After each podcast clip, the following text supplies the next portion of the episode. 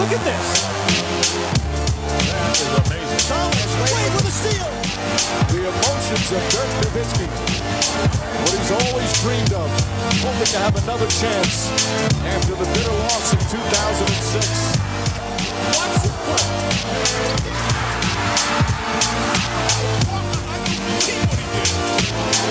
That is amazing.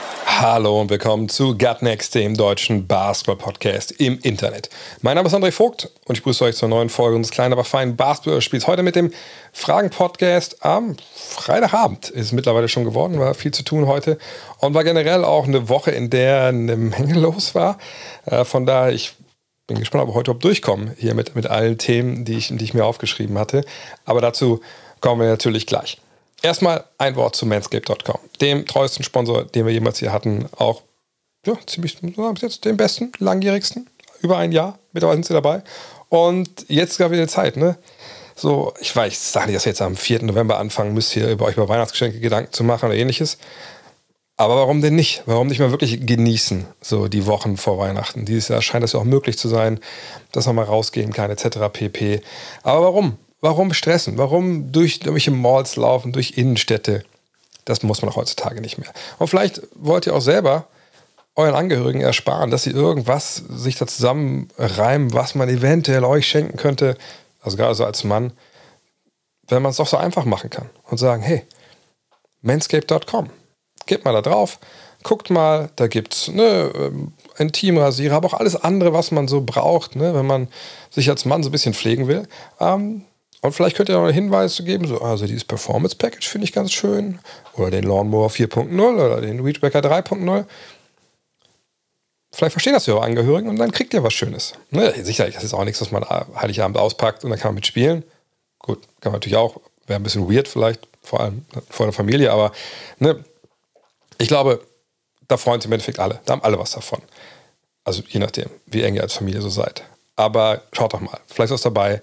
Vielleicht wünscht ihr euch das. Vielleicht verschenkt ihr es selber an euren Vater oder so. Ne? Die älteren Herrschaften wissen ja manchmal gar nicht, was heutzutage technisch alles in der Beziehung schon möglich ist. Und wenn ihr da seid, checkt doch vielleicht auch den Link oben. Unsere Mission.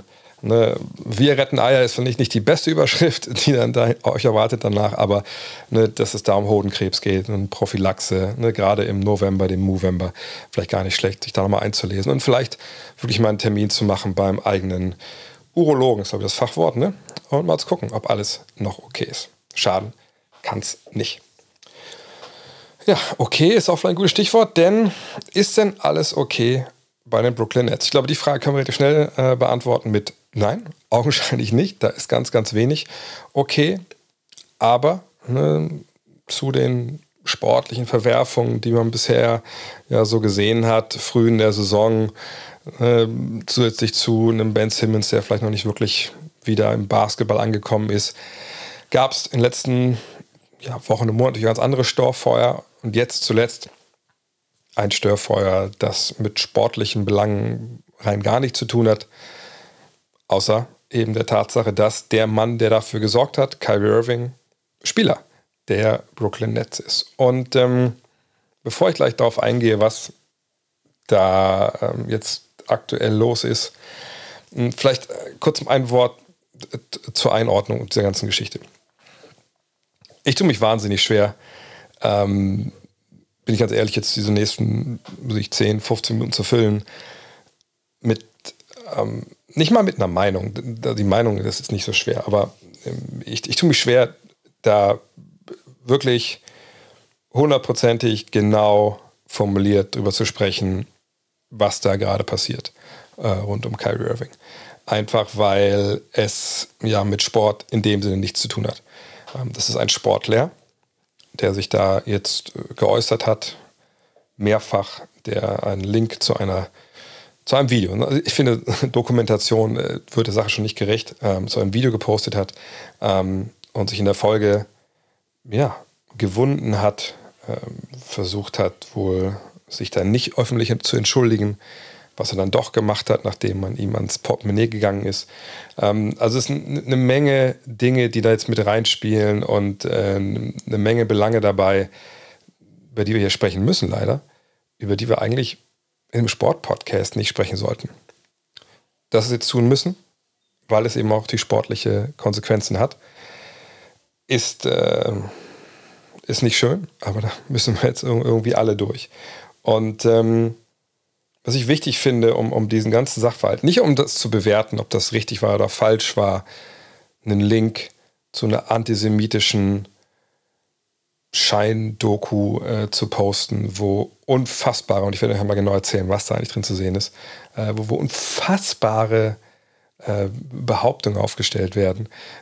Ich glaube, das ist ja klar, dass das nicht richtig ist. Das versteht, glaube ich, jeder, der von zwölf bis Mittag denken kann. Aber man muss, glaube ich, schon verstehen, was für ein großes Bild wir jetzt da vor Augen haben, wenn es um Kyrie Irving geht. Kyrie Irving war ja vor ein paar Jahren eigentlich noch ein ganz normaler Basketballer. Also einer, ein Point Guard, wahnsinnig beschlagen, ne, mit, mit super kreativen Dribblings, Abschlüssen. Ein, ein, einer der besten Scorer, die wir haben in der Liga, äh, trotz kleiner Statur. Wirklich jemand, wo man wirklich knallt sagen kann, Alter, das ist, wenn ich den spielen sehe, dann, dann geht mir das, das Basketballerherz auf, weil das einfach einer ist, der, der ganz, ganz besonders ist in dem, was er kann. Dann gab es natürlich so die ersten, wie soll ich das nennen, äh, Problemchen. Und zum ersten Mal aufgehorcht, glaube ich, hat man dann, als er natürlich Cleveland verlässt, Richtung, Richtung Boston. Ne, ähm, man bricht ja dieses Duo auf, LeBron James und er.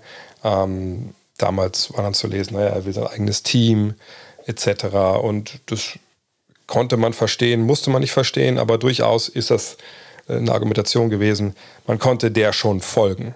Ne, dass so ein junger Spieler, der an der Seite jetzt eines der größten Basketballers aller Zeiten eine Meisterschaft gewonnen hatte, ähm, dann vielleicht an irgendeinem Punkt sagt, hey, jetzt will ich auch mal sehen, ob ich das ohne LeBron James hinbekomme. Ähm, immerhin habe ich ja diesen entscheidenden Wurf damals in Spiel 7 getroffen am Ende.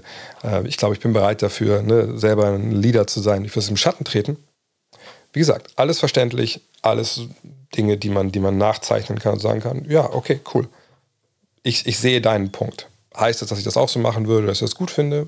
Nicht unbedingt, aber ich sehe deinen Punkt. Dann geht es ähm, nach Boston. Und das ist ja dann auch so eine, ja, so, so eine Konstellation, ne, dann mit einem sehr, sehr jungen Team, wo er dann dahin kommt, äh, in der Mannschaft, wo er eigentlich anführen soll, aber dann eben, eben nicht anführt, wo man aber trotzdem die Conference Finals erreicht, ähm, wo man dann aber natürlich äh, dann an LeBron und Co. Äh, scheitert, aber eben ohne Kyrie Irving. Also der ist am Zeitpunkt verletzt. Aber man sieht, hey, da wächst was zusammen. Ne? Da kommt ähm, einiges gerade wirklich äh, zusammen. Ein paar Leute, wo man wirklich merkt, hey, ne, die Jungs sind gut. Ne? Da kann was draus werden. Ähm, und dann ist er aber da und es kommt zum nächsten. Klar würde ich, würde ich sagen, ne, dass man halt, ähm, dass er halt vor die, was war es damals, glaube ich, Dauerkarteninhaber oder sowas tritt und sagt, ja, hier, wenn ihr mich nächstes Jahr dabei haben wollt, kein Problem, ich, ich, ich, ich bin wieder am Start, äh, ich bleibe hier so, ich werde Free aber auf jeden Fall bleibe ich bei euch. Und dann ist aber nach zwei Jahren Schluss und er geht. Und er geht nach Brooklyn. Und ähm, in diesen zwei Jahren, die er da ist, ne, kommt es immer wieder auch zu Problemen ne, im Team, obwohl er im Nachhinein wie keiner auch Schlechtes über ihn sagt. Ähm, er fängt an, so seine spirituelle Seite zu entdecken. Ähm, das ist alles auch irgendwie okay. Jeder, äh, every cat is different, sagt der Amerikaner. Ne? Das ist okay. Aber irgendwann in dieser Zeit geht es ihm auch los. Ich glaube, es war damals in Boston, nicht vorher, aber ich weiß gar nicht genau. Jetzt irgendwann in dieser Zeit, Cleveland, Boston, geht es aber auch los mit diesem ersten Hinweis, dass da irgendwie, ich weiß nicht, wie ich es genau bezeichnen soll, also was irgendwas nicht ganz so richtig gut läuft. Ähm, als er da anfängt mit, naja, ne, die Erde ist flach und ähm, ne, einfach diese Flat Earth Theory da auf einmal kolportiert. Und ähm, da beginnt auch, finde ich, sich, sich ein Wesenszug bei ihm dann äh, zu zeigen, der einfach äh, sehr, sehr schwierig ist äh, und sehr, sehr unangenehm ist. Nämlich dieses, ähm, als er damals, glaube ich, gefragt wurde, sag mal, also, ne, das, also, das ist ja, also das ist ja Blödsinn, ne? Die, die Erde ist ja, natürlich ist die Erde keine Scheibe. Dass er dann da schon anfängt nach dem Motto, naja, ihr müsst ja doch die richtigen Quellen euch durchlesen und ne, ähm, ihr dürft nicht alles glauben, was, was der Mainstream euch erzählen will. So, und ähm, da manifestiert sich was in meinen Augen, ähm, nagel mich jetzt nicht auf, auf, den ganzen Ablauf so fest, was jetzt wann und wo kam, aber da zeigt sich für meine Begriffe zum ersten Mal, es sei denn, ich habe es vorher verpasst, dass er sich so für den überintelligenten Typen hält, der einfach überlegen ist. Ne, der irgendwo auf seinem Berg sitzt und wenn dann äh, irgendwelche Journalisten zu ihm kommen oder irgendwelche Kritiker zu ihm kommen, da lächelt der nur müde drüber, weil er eben ne, das, was das dritte Auge hat, das alles sieht. Und er durchschaut halt durch sein, hat er auch letztens gesagt, durch sein Studium, ne, also wahrscheinlich an der Internet University, ähm, er durchschaut einfach Sachverhalte, die er früher nicht durchschaut hat, schaut er jetzt. Und durchschaut die auch viel mehr als jeder andere. Und deswegen äh, Kritik an ihm geziemt sich auch nicht, weil das ja einfach auch ne, aus ne, von einem Platz kommt, der ihm einfach unterlegen ist, minderwertig ist. So. Jetzt spulen wir mal nach vorne. Wir lassen mal alles hinter uns, was da so im Sommer war, etc. Ähm, aber auch da gab es ja mehrfach ne, so Äußerungen so aus, aus, dieser Ecke. Und ähm, dann kommen wir zu diesem Punkt, den wir jetzt haben mit ja, ähm, diesem Video, was er geteilt hat. Und wir sind an einem Punkt, wo wir einfach auch, glaube ich, mal gucken müssen, was hat er überhaupt genau geteilt. Wir haben alle gelesen, ja, ein Video mit antisemitischen Äußerungen. Und ähm, wenn man aber mal genau schaut, was da jetzt zu sehen war, was da gesagt wird, da muss man sagen, dann, dann schlagt man mit dem Ohren. Äh, ich weiß, viele machen sich die Mühe nicht, weil sie sagen, hey, wenn ich da sehe, da sind antisemitische Äußerungen drin, dann ist das für mich klar, das ist ein Nazi oder das ist ein Antisemit, ne, der muss weg und so. Ich finde, so einfach sollte man sich das vielleicht nicht machen. Äh, genau sollte man aber auch nicht sagen, ja gut, das ist ein gutes Recht, er kann ja posten auf äh, Instagram, was er will, äh, lass den Mann in Ruhe, lass ihn auf Basketball spielen, das ist genauso falsch. Man sollte sich schon die Mühe machen zu gucken, was da eigentlich genau ähm, gepostet wurde. Also, und bevor wir jetzt übersprechen, was er darüber gesagt hat und so, dieser Film, Hebrews, Hebrews to Negroes, also Hebräer zu ja, Negroes, ist aus 2018 äh, und ist, also, es gibt ein Buch ne, von Ronald Dalton Jr., eine Bücherserie, ähm, auf der dieser Film halt beruht. Und ähm, es geht über drei Stunden. Und was dieser Film ultimativ beweisen will, ist, und jetzt wird es halt schon wirklich von Anfang an komplett wild, will beweisen, dass es das, äh, das Judentum, das jüdische Volk, wie, wie, es, wie wir es kennen, sage ich mal jetzt, dass es das so nicht gegeben hat, sondern dass ja, Afrikaner, also schwarze Menschen, die eigentlich, die, das, die sollen eigentlich die Juden gewesen sein, ne, diese Urstämme der Juden, und die wurden aber nach und nach ersetzt eben durch Weiße, die sich halt ne, diesen, diesen Glauben ähm, angeeignet haben. Und äh, seitdem läuft da halt eine große Verschwörung gegen schwarze Menschen, ähm, um eben ne, diese kulturelle Aneignung, würde man jetzt gerade im Zeitgeist sagen, äh, eben zu übertünchen und zu sagen, nein, ne, diese weißen Juden, das waren die Urjuden, ne, die Urstämme, äh, die es da gab. So. Ähm, und dieser Film geht, das ist natürlich schon wild genug, aber es geht immer weiter. Es geht darum, ne, dass ähm, auch im Endeffekt ne, die weißen Juden äh, den Holocaust quasi erfunden haben, um diese eigene, das eigene Narrativ halt äh, weiterzuführen. Ähm, es geht darum, dass äh, behauptet wird, dass die Juden den Sklavenhandel begonnen haben mit den USA, um eben ne, diesen Platz einnehmen zu können. Und ähm, so geht das halt in einer Tour weiter. Es werden Zitate äh, genannt von wirklich knallharten Antisemiten, äh, von Holocaust-Leugnern. Ähm, man macht sich sogar die Mühe, äh, Adolf Hitler, der durchaus ein paar Sachen gesagt hat, die, die man aber auch ich glaube, ich glaube, Adolf Hitler muss man nicht irgendwelche antisemitischen Sachen reinschreiben, damit der Mann negativ rüberkommt.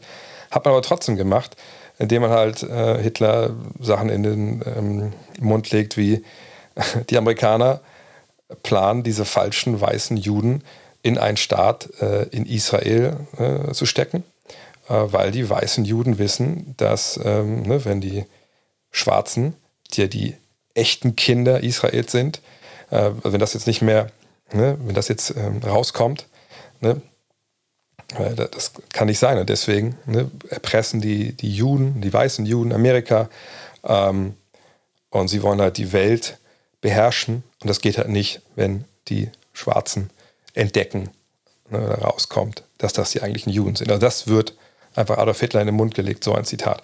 Also es ist von vorne bis hinten ähm, ein, ein Video, das einfach absolut ekelhaft ist. Und alles, was ich gerade hier halb Sätzen vorgelesen habe, ist, ist auf adl.org zu finden. Das ist die Anti-Defamation League, ähm, also eine gemeinnützige Organisation in den USA, die sich gegen äh, ähm, ja, äh, Hass, Rassismus etc. stemmt. Ähm, und ist unter anderem auch eine, äh, eine Non-Profit-Organisation, an die eigentlich auch äh, Kyrie Irving spenden wollte. Ähm, aber da kommen wir gleich zu. Also, das ist das Video, was er da geteilt hat. Ja, auf seinen Millionen oder vor seinen Millionen Followern hat er das quasi ausgebreitet und hat das, wie jetzt Nick Friedel, der, der ESPN-Journalist, gesagt, er hat es halt promoted. Er hat es rausgehauen und gesagt, hier, schaut euch das mal an. So. Und das ist ja nun mal der Stein des Anstoßes gewesen, der Auslöser dieser, dieser jüngsten Kontroverse. Und allein die Tatsache, dass das gepostet wurde, man muss ja davon ausgehen, dass Kyrie Irving, der immer wieder sagt, ne, er ist jetzt ähm, studiert, er studiert halt, er will die Wahrheit wissen, er, er ist ein, eine Lichtgestalt, sagt er von sich selber, er will Liebe in die Welt bringen.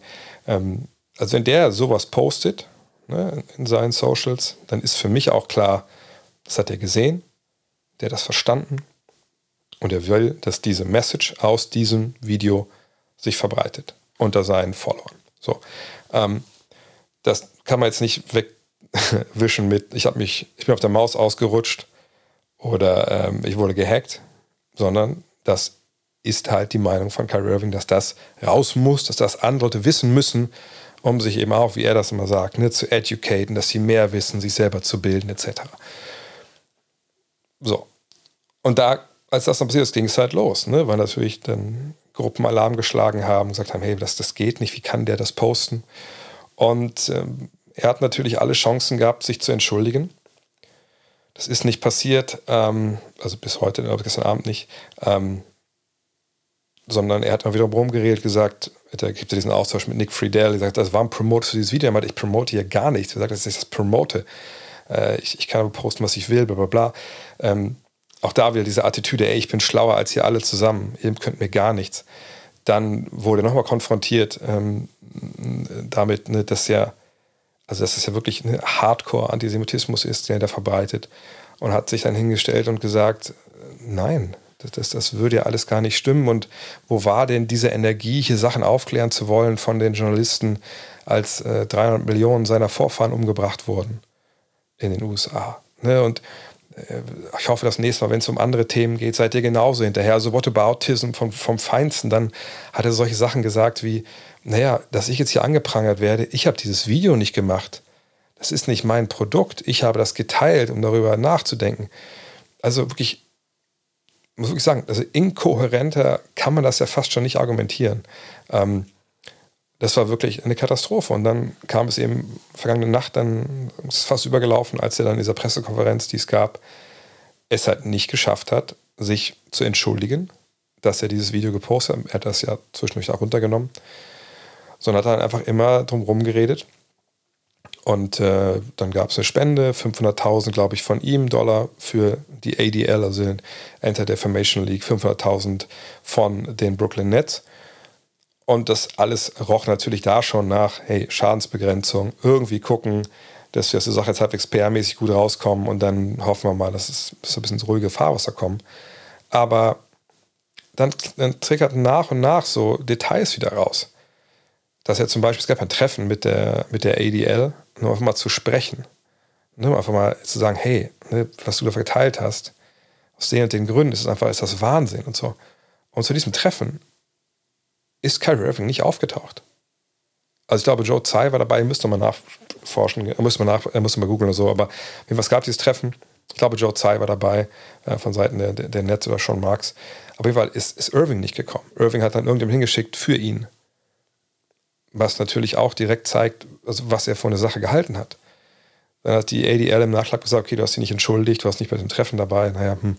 also wir wollen dein Geld aber auch nicht haben, deine 500.000 Dollar was die natürlich sehr gebrauchen können, um eben ne, Programme aufzulegen, dass, dass junge Menschen ne, sich, sich begegnen, dass es durch Begegnung nicht dazu kommt, dass sich da eben solche ähm, Vorurteile bilden und dass da auch Hass sich ausbildet. Und ähm, erst danach hat dann, ne, auch als er dann suspendiert war für mindestens fünf Spiele, das war also eine Suspendierung, die, deren Länge offen war äh, von den Netz, wo man aber gesagt hat, hey, ne, also das war wirklich so nochmal, glaube ich, der letzte Versuch zu sagen, pass auf, Junge, du musst dich entschuldigen, sonst, sonst können wir dich nicht mehr spielen lassen. Auch weil die Liga, Adam Silver, natürlich selber jüdischen Glaubens, hat sich auch äh, zu Wort gemeldet und gesagt, hey, es gab hier keine Entschuldigung. Das müsste aber eigentlich passieren. Und ähm, im Endeffekt hat das jetzt dann Kyrie Irving gemacht. Ähm, aber eben erst nachdem dieser Druck aufgebaut wurde. Er hat vorher mehrfach gesagt, I won't stand down, also nein, ich werde hier nicht zurückweichen. Das ist meine Meinung, das ist mein Recht. Ähm, und es ist einfach so ein unfassbar, unfassbar Clusterfuck alles. Also wie gesagt, ähm, am schlimmsten einfach, dass er die Sachen gepostet hat, äh, dass solche äh, Inhalte da von ihm vervielfältigt wurden. Aber auch, dass er halt nicht in der Lage ist, das zu reflektieren, sondern sich erst nach all diesem offiziellen Druck sich dann genötigt fühlt, äh, dann einzuknicken. Also ihr merkt, auch wenn ich jetzt schon 20 Minuten drüber rede, äh, mir fehlen da wirklich so ein bisschen die Worte, was man da eigentlich zu sagen soll. Weil das so ekelhaft ist, was für eine Nummer Kyrie Irving da abzieht.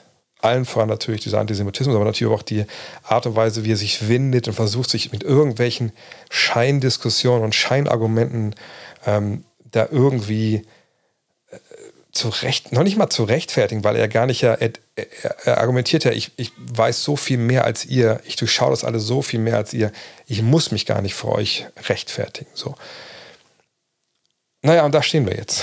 Also mindestens fünf Spiele ist er jetzt raus. Mal gucken, wie lang es im Endeffekt dann wird. Ich, ich würde davon ausgehen, dass es wahrscheinlich noch ein bisschen mehr werden, ähm, auch wenn er sich jetzt entschuldigt hat.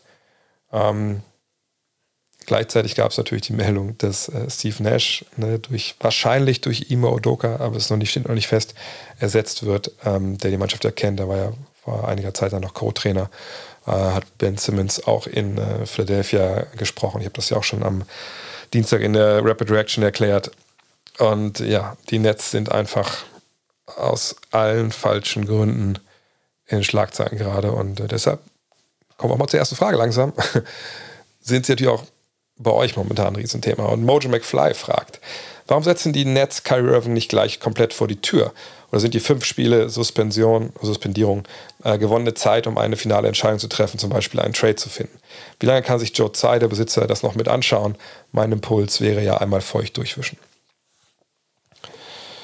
Ich glaube, um das direkt mal vorweg zu sagen, diesen Thema, das Thema Trade können wir komplett begraben. Es gibt für meine Begriffe momentan keinen Spieler, der auch nur annähernd so untradebar ist wie Kyrie Irving. Und natürlich, ne, wir haben an der Stelle schon oft genug gesagt, egal wer hier ins Mikro ge, geblökt hat, ja, jeder ist zu traden, wenn der Vertrag ausläuft oder so. In dem Fall nein. Niemand würde sich Kyrie Irving holen. Nicht mal LeBron James, was ich, auch wenn er aus dem Vertrag entlassen wird oder so, niemand wird Kyrie Irving in der NBA mit der Kneifzange anfassen. Und das hat nichts mit, mit Cancel Culture zu tun, was dann immer direkt gebrüllt wird von irgendwelchen Idioten, sondern das ist einfach der toxischste Basketballer, den wir momentan haben in, in der NBA. Ähm, eben durch die, diese Dinge. Ne? Also du weißt ja nicht, was als nächstes kommt. Du weißt nicht, ob da Einsicht herrscht. Wie kannst du dir als Außenstehender, natürlich versucht man immer bei solchen, bevor man solche Deals macht, irgendwie mit Leuten zu sprechen und irgendwie ne, Infos reinzuholen, macht man immer bei Verpflichtungen, bei jeder Draft etc. Aber du kannst ja jetzt nicht dir diesen Typen in die Mannschaft holen. Und du weißt nicht, wie der darauf reagiert, wenn er zu dir getradet wird, was der bei dir überhaupt macht, was er dann postet. Also, das ist wirklich, der Mann ist absolut jetzt persona non grata. Da wird es kein Trade vergeben. Da würde ich alles wetten, was ich habe, dass wir da nichts sehen. Ähm, und ich denke, diese, diese Suspendierung war im Endeffekt, was ich gerade schon meinte, mit diesem variablen Ende, wahrscheinlich so das letzte Druckmittel zu sagen, Alter, wenn sich hier jetzt nichts tut, wir behalten uns vor, dich über Wochen draußen zu lassen. In deinem Vertrags, letzten Vertragsjahr. Ähm, einfach sicherlich, um auch dann diese ganze Geschichte, je nachdem, wie aufgeheizt das jetzt bleibt, eben runter zu dampfen auf, okay, es haben sich alle beruhigt, ähm, keine Medien treten irgendwas breit, Kyrie postet nichts, ne? oder wenn man nur über Liebe und was weiß ich alles. Ähm, das war meine Lesweise, wenn, als ich das gesehen habe mit dieser, mit dieser ähm, Suspendierung. Ähm, warum er nicht direkt entlassen wird? Natürlich hofft man ja irgendwie, dass man sich das, dass man irgendwie retten kann, die Situation, in dem Sinn, dass man irgendwas davon hat. Und das, dieses, dieses irgendwas wäre ja, okay, wir müssen irgendwie hoffen, dass dieser Typ irgendwie dieses Jahr sich spielerisch wieder rehabilitiert. Ich meine, spielerisch läuft es ja eigentlich ganz gut bei ihm sowieso, aber dass das, was er jetzt da gemacht hat, dass das in Vergessenheit gerät, weil er für uns, mit uns, mit dieser Mannschaft, dann mit dem neuen Trainer einfach gute Leistungen bringt, die das alles ein bisschen ähm, ne, äh, beschönigen. Kann das sein, dass der Druck noch größer wird und dass er dann einfach entlassen wird? Ja, natürlich kann das sein, aber ich glaube einfach, dass das jetzt so der letzte die letzte Eskalationsstufe war vor der Entlassung. Ich meine, die im Netz haben ihm ja auch alle Türen aufgemacht. Ne? Diese, ich fand das PR-technisch natürlich auch sehr interessant zu sagen, hey, wir wollten ihn nicht direkt bestrafen. Wir wollten nicht einmal auf die Finger schlagen und sagen, hey, das ist scheiße, was du da machst. Was soll das? Sondern wir wollten mit ihm, wir wollten eine Education, fiel immer das Wort, also eine, wir wollten Bildung, wir wollten dich nehmen, wir wollten mit der ADL sprechen, wir wollten Begegnungen schaffen. Der, die, ähm, äh, die Jungs von TNT, also Charles und, und Kenny, äh, nicht Charles und Kenny, ähm, äh, Charles und bescheuert, Ernie, hatten ähm, in ihrem Podcast einen Rabbi zu Gast, einen Rabbiner zu Gast. Das fand ich sehr spannend, was der gesagt hat, dass er meinte, auf die Frage, was, was würde er denn ähm, Kyrie Irving sagen? Dass er meinte, hey, ich würde mit Kyrie Irving mich hinsetzen und, und, und, und reden. Und erstmal ne, einfach, einfach, weil nur Reden, nur Begegnung hilft, sowas zu überwinden. Und das ist natürlich vollkommen richtig. Und deshalb dachte ich eigentlich, dass diese Idee der Netz erstmal zu sagen, komm, wir treffen mit der ADL, wir treffen mit Betroffenen, wir reden darüber mit dir. Du sagst ja, du willst immer lernen und bist wissbegierig, dann ist das ja für dich auch in deinem Interesse. Das war eigentlich eine geile Idee. Hat dann nicht funktioniert. Ähm, jetzt muss man warten, wo man bleibt. Aber ganz ehrlich, wenn ihr mich jetzt fragt, ist Kyrie Irving Ende der regulären Saison noch Teil der, der Brooklyn Nets, dann würde ich sagen, die Chancen stehen besser, dass er das nicht ist.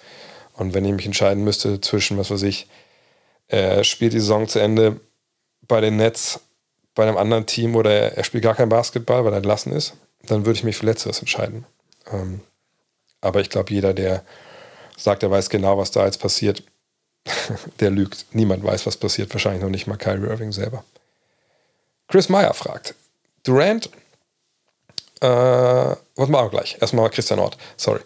Die Brooklyn Nets nach der überfälligen Suspendierung von Kyrie, sollten sie nur den Komplettabriss vornehmen oder siehst du noch Chancen auf Besserung? Für das große Bild sind sie ein Negativbeispiel dafür, dass man den Spielern nicht so viel Mitspracherecht einräumen sollte, sondern als Franchise die Zügel zu 100% in der Hand, was personelle und strategische Entscheidungen angeht. Könnte es eine Trendwende weg vom Player Empowerment bedeuten?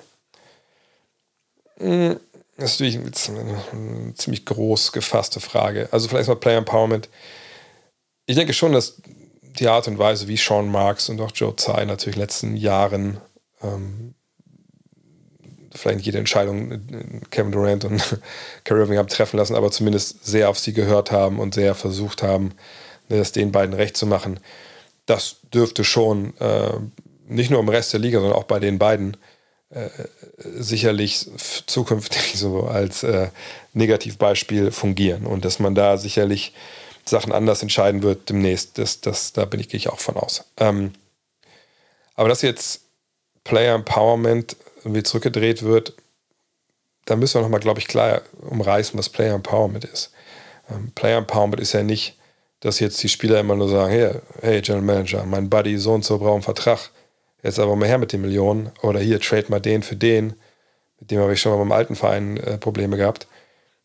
Das ist das ja nicht. Player Empowerment ist eigentlich, ist ja weniger so ein, ähm, ähm, sag ich mal, so, so, so, ein Zusprechen von Entscheidungsgewalt äh, von den, den Managern äh, in Richtung der Spieler, sondern es ist eher so ein bisschen so ein Erwachen der Spieler, so ein Verstehen. Ach, guck mal, wenn mein Vertrag ausläuft, habe ich natürlich ein Druckmittel als werdender Free Agent. Tradet mich jetzt, tradet mich zu einem Team, zu dem ich gerne möchte, weil sonst verlängere ich dort nicht. Ich kann ja mein Schicksal selber in die Hand nehmen, auch wenn ich kein Free Agent bin in dem Sinne, sondern schon ein Jahr vorher. Das ist ja eigentlich so der Kern von Player Empowerment. Ne, das, was wir eigentlich so äh, generell darunter verstehen sollten. Und das hat ja mit Kevin Durant und, und Kyrie Irving überhaupt null zu tun. Ne, ähm, wenn ich als Franchise äh, jetzt einen werdenden Free Agent habe und der sagt mir, ey, ich will weg, trade mich lieber jetzt, bevor ich dann im Sommer gehe, dann ähm, ist mir egal, was, was Durant und Kyrie da gemacht haben. Das, ist ja ganz, das sind ja ganz andere Themen. Also das haben die ja nie gemacht, sondern gesagt, hey, hol mal DeAndre Jordan für 10 Millionen. Hey, hol mal James Harden. Scheißegal, was für Draftpicks wir dafür abgeben.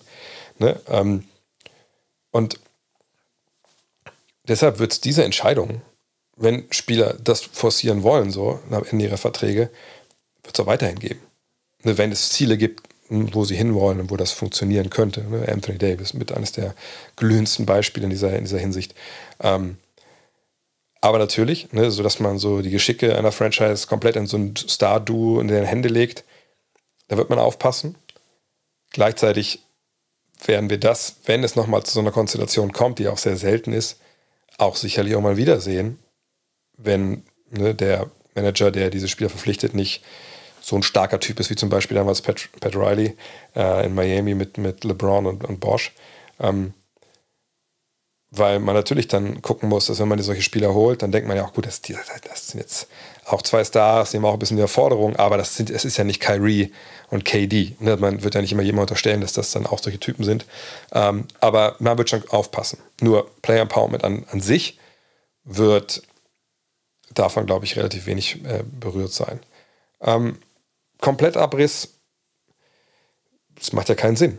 Es macht ja wirklich keinen Sinn. Also, wenn wir jetzt Abriss in dem Sinne ähm, äh, definieren wie, ja, jetzt einfach Ausverkauf, Durant als nächster weg, äh, was ich, dann Joe Harris weg, Seth Curry, Visa Leisen, Ben Simmons. Und dann fangen wir von vorne an. Naja, wie gesagt, die haben ihre Draftpicks die nächsten Jahre ja nicht. Ne, die gehen ja alle, ähm, alle weg aufgrund ihrer Trades. Also vor allem dem natürlich mit, mit, mit Houston äh, für James Harden. Und äh, von daher macht ja keinen Sinn, schlecht zu sein. Von daher wäre es eher so ein Abriss im Sinne von Hauptsache, äh, also Hauptsache wir schicken jetzt Ky Kyrie und KD weg und dann versuchen wir halbwegs wettbewerbsfähig zu sein und eine gute Kultur zu etablieren. Das kann eventuell passieren, gar keine Frage. Allerdings wissen wir alle nicht, was im Kopf von, von Kevin Durant vor sich geht. Ähm, und vor allem, was fordern sie für einen wie ihn? Wenn der Preis nicht runtergeht, sondern da bleibt, wo er vergangenen Sommer war, dann werden sicherlich da keinen äh, niemanden finden, der da zuschlägt. Äh, weil natürlich auch Kevin Durant beschädigt ist durch die ganze Situation. Äh, vor allem auch durch das Ding im Sommer. Ähm, von daher, ähm, Kyrie denke ich schon weg. Aber alles danach, keine Ahnung, ist super, super schwer irgendwie vorauszusehen.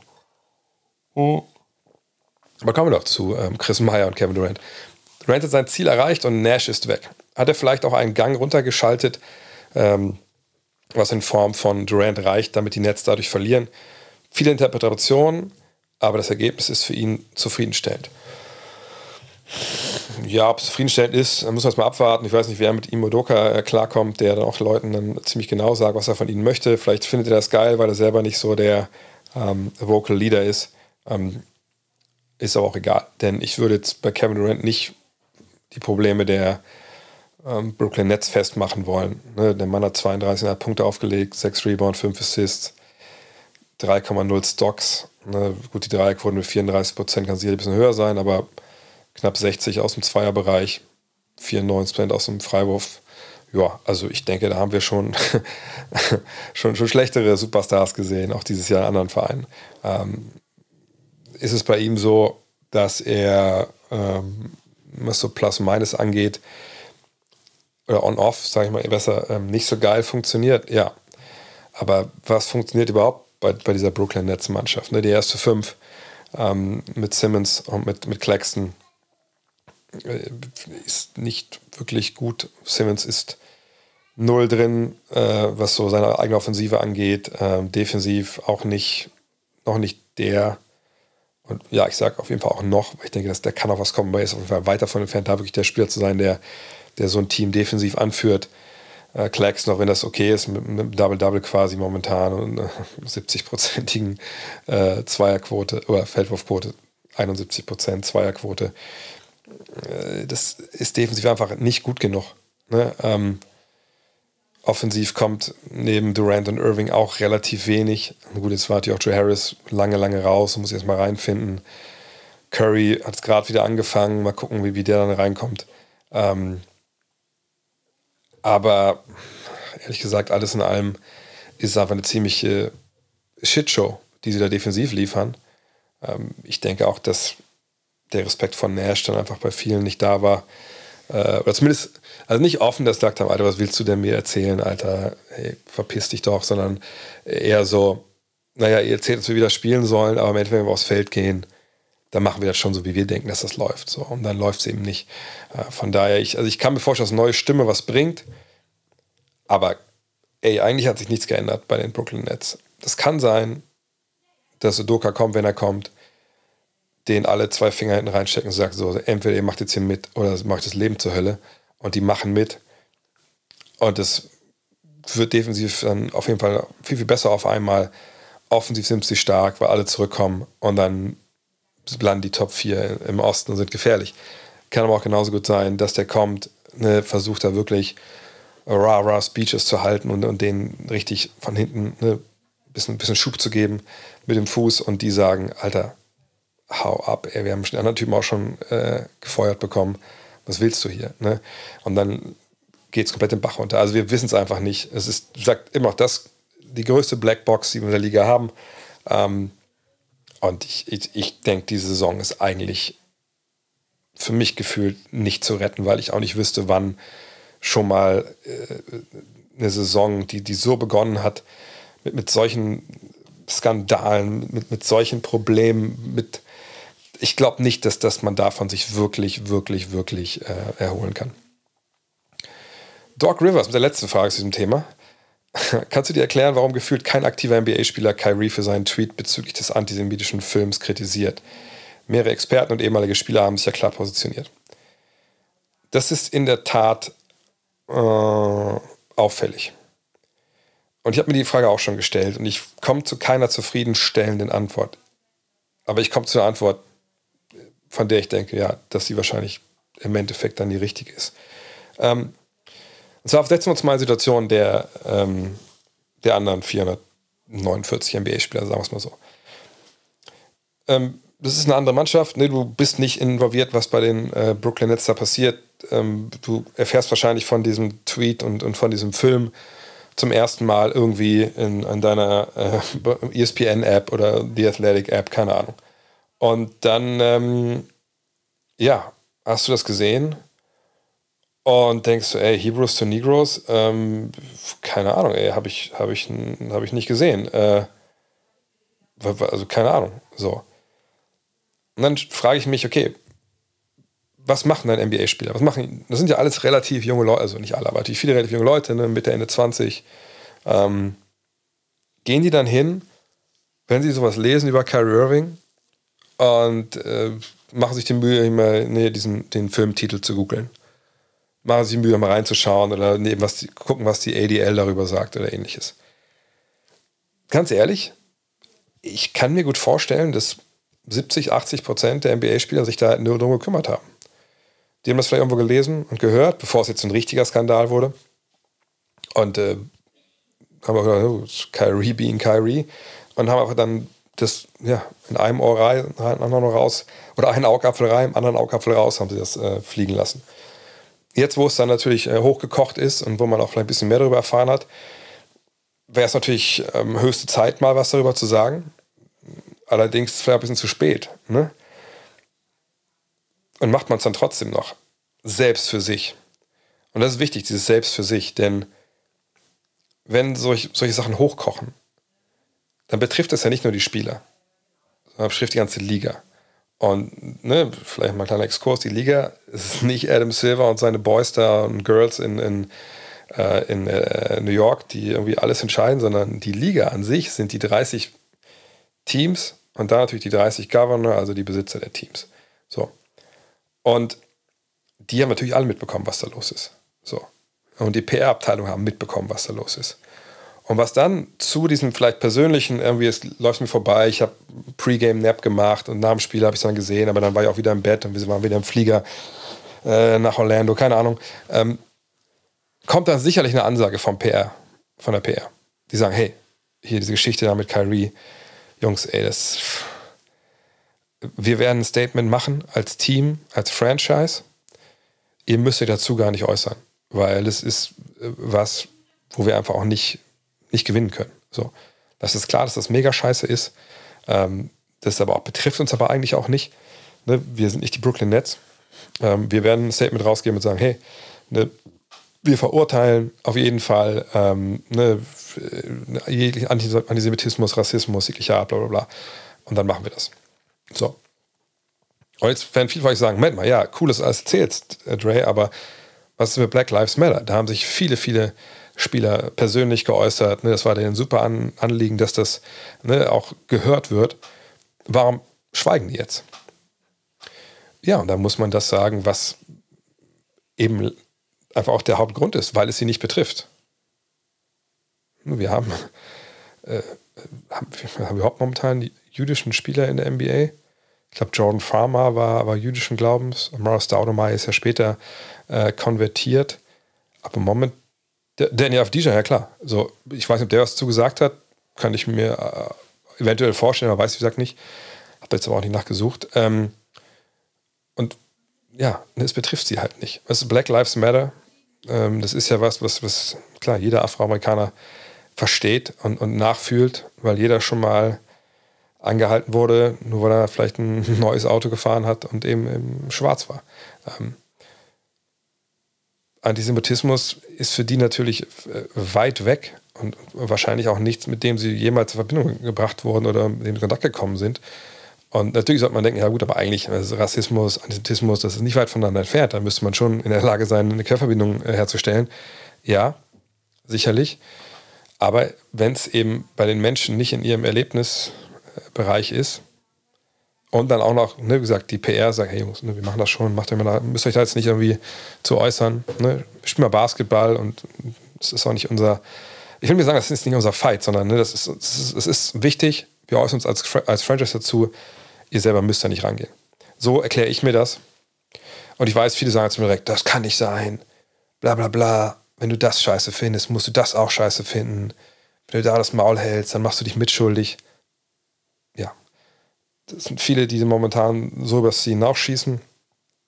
Das sind aber auch in der Regel die Leute, die, der, die diese ganze Sache auch gar nicht helfen, sondern eher im Gegenteil, auch eher mit Schaden. Ähm, und äh, von daher, ja. Also ich finde es auch, ich fand es bemerkenswert. Ich glaube, man kann sich erklären. Ähm, aber ich frage mich manchmal auch immer, das sage ich auch ganz persönlich. Also, wenn ich darüber jetzt lese und ich denke so, ah, okay, krass, asozial, Kyrie Irving, was für ein Drecksfilm, unfassbar. In der Welt sollte es eigentlich keinen Antisemitismus, keinen Rassismus etc. geben. Okay, cool. Aber das ist ja wirklich moralisch so die lowest hanging fruit. So, also das, darauf müssen wir uns, glaube ich, alle irgendwie mal einigen können. Irgendwann mal. Schön wäre es. Sicherlich können wir das nicht, aber ne, das ist ja nun mal eigentlich, wenn du einen Grund, äh, einen Grundkurs Moral belegt hast in deinem Leben, dann weißt du, dass das einfach nicht geht. Ähm, aber muss ich da jetzt hören, was ähm, Schuma Okeke darüber sagt? Muss ich hören, was Chris Paul darüber sagt? Weiß ich immer nicht. Ne, ich glaube, wir erwarten manchmal Sachen, wo ich denke, also was genau bringt uns das? Außer dass da jetzt irgendwer was drüber gesagt hat, der auch ein bisschen Reichweite hat, ein paar Leute erreicht. Ja, aber bei einem Thema, was eigentlich, eigentlich klar ist, eigentlich, wo er wahrscheinlich auch keine anderen, keine anderen Denkweisen äh, provoziert mit einem, so einem generischen Statement. Ich distanziere mich davon. Allerdings, vielleicht sehe ich das auch falsch. Vielleicht sehe ich das ein bisschen zu, zu engstirnig. Puh. So, aber vielleicht jetzt mal Zeit kurz für ein anderes Thema. Aber vielleicht einfach Zeit für eine Pause. Leute, das war jetzt heavy genug, kommt alle her. Ähm, ich möchte einmal hinweisen auf einen absoluten wahnwitzigen Sale bei MyProtein. Weil, hey, ich glaube, mit der ganzen Aggression, die wir aufgebaut haben, aufgrund dieser ganzen Drecksituation da in Brooklyn, bisschen ans Eisen zu gehen, bisschen zu ballern und dann einfach auch sich anständig zu ernähren oder einfach auch ein paar Sachen sich zu ziehen, die man vielleicht im Homeoffice, äh, oder im Home Gym, warum sage ich mal Office, wenn ich Gym meine, ähm, zu benutzen. Ja, da ist dann natürlich myprotein.de der, der richtige Ansprechpartner, weil momentan läuft da ein Sale. Bis zu 75% gibt es äh, auf gewisse Items. Ne? Müsst ihr mal gucken. Ist auch schon, ich meine, es geht vom 3. bis zum 11.11. .11. Also einiges Zeug ist natürlich da, aber ein paar Sachen gehen natürlich relativ schnell weg. Von daher, vielleicht direkt kurz Pause mal kurz reinchecken über den Link in der Folgenbeschreibung. Bis zu 75% auf viele, viele, viele, viele, viele, viele Produkte. Und mit dem Code GUTNEXT gibt es nochmal 12% obendrauf. Wenn ich jetzt Mathe-Podcaster wäre, könnte ich euch sagen, wie viel Prozent es insgesamt sind. Bin ich nicht, von daher sage ich nur 75 plus 12 mit dem Code GUTNEXT. Klickt über den Link und zieht euch ein paar geile Sachen, die euch helfen, eure Ernährung aufs nächste Level zu bringen. Und jetzt weiter im Text. Erik Cadiz fragt, könntest du den ganzen Josh Primo-Fall etwas aufklären und deinen Point of View erläutern? Ich sage ja, das ist eine Woche, wo wir recht wenig über Basketball, aber es geht auch noch um Basketball, keine, keine, keine, keine, keine Sorge. Ich möchte es relativ schnell machen. Ähm, Josh Primo äh, wurde entlassen von den Spurs. Ähm, seine ähm, ja, Therapeutin, Psychotherapeutin wurde auch entlassen äh, von den Spurs. Sie sagt, er hat sich vor ihr mehrfach ähm, ja, unsittlich entblößt. Ähm, sein Anwalt sagt, oh, sorry, das ist vielleicht aus Versehen, hat da unten was rausgehangen, aber sie hat sich nie dazu geäußert, nie irgendwas gesagt. Von daher vollkommener Wahnsinn, was sie da erzählt. Ähm, das ist ja eine viel ältere Frau, ich glaube irgendwie Mitte 40. Äh, wie, wie, kann so eine Therapeutin ihren, äh, ne, ihren Schutzbefohlenen irgendwie jetzt so äh, hinterrücks anzeigen und ähm, hat nie was gesagt.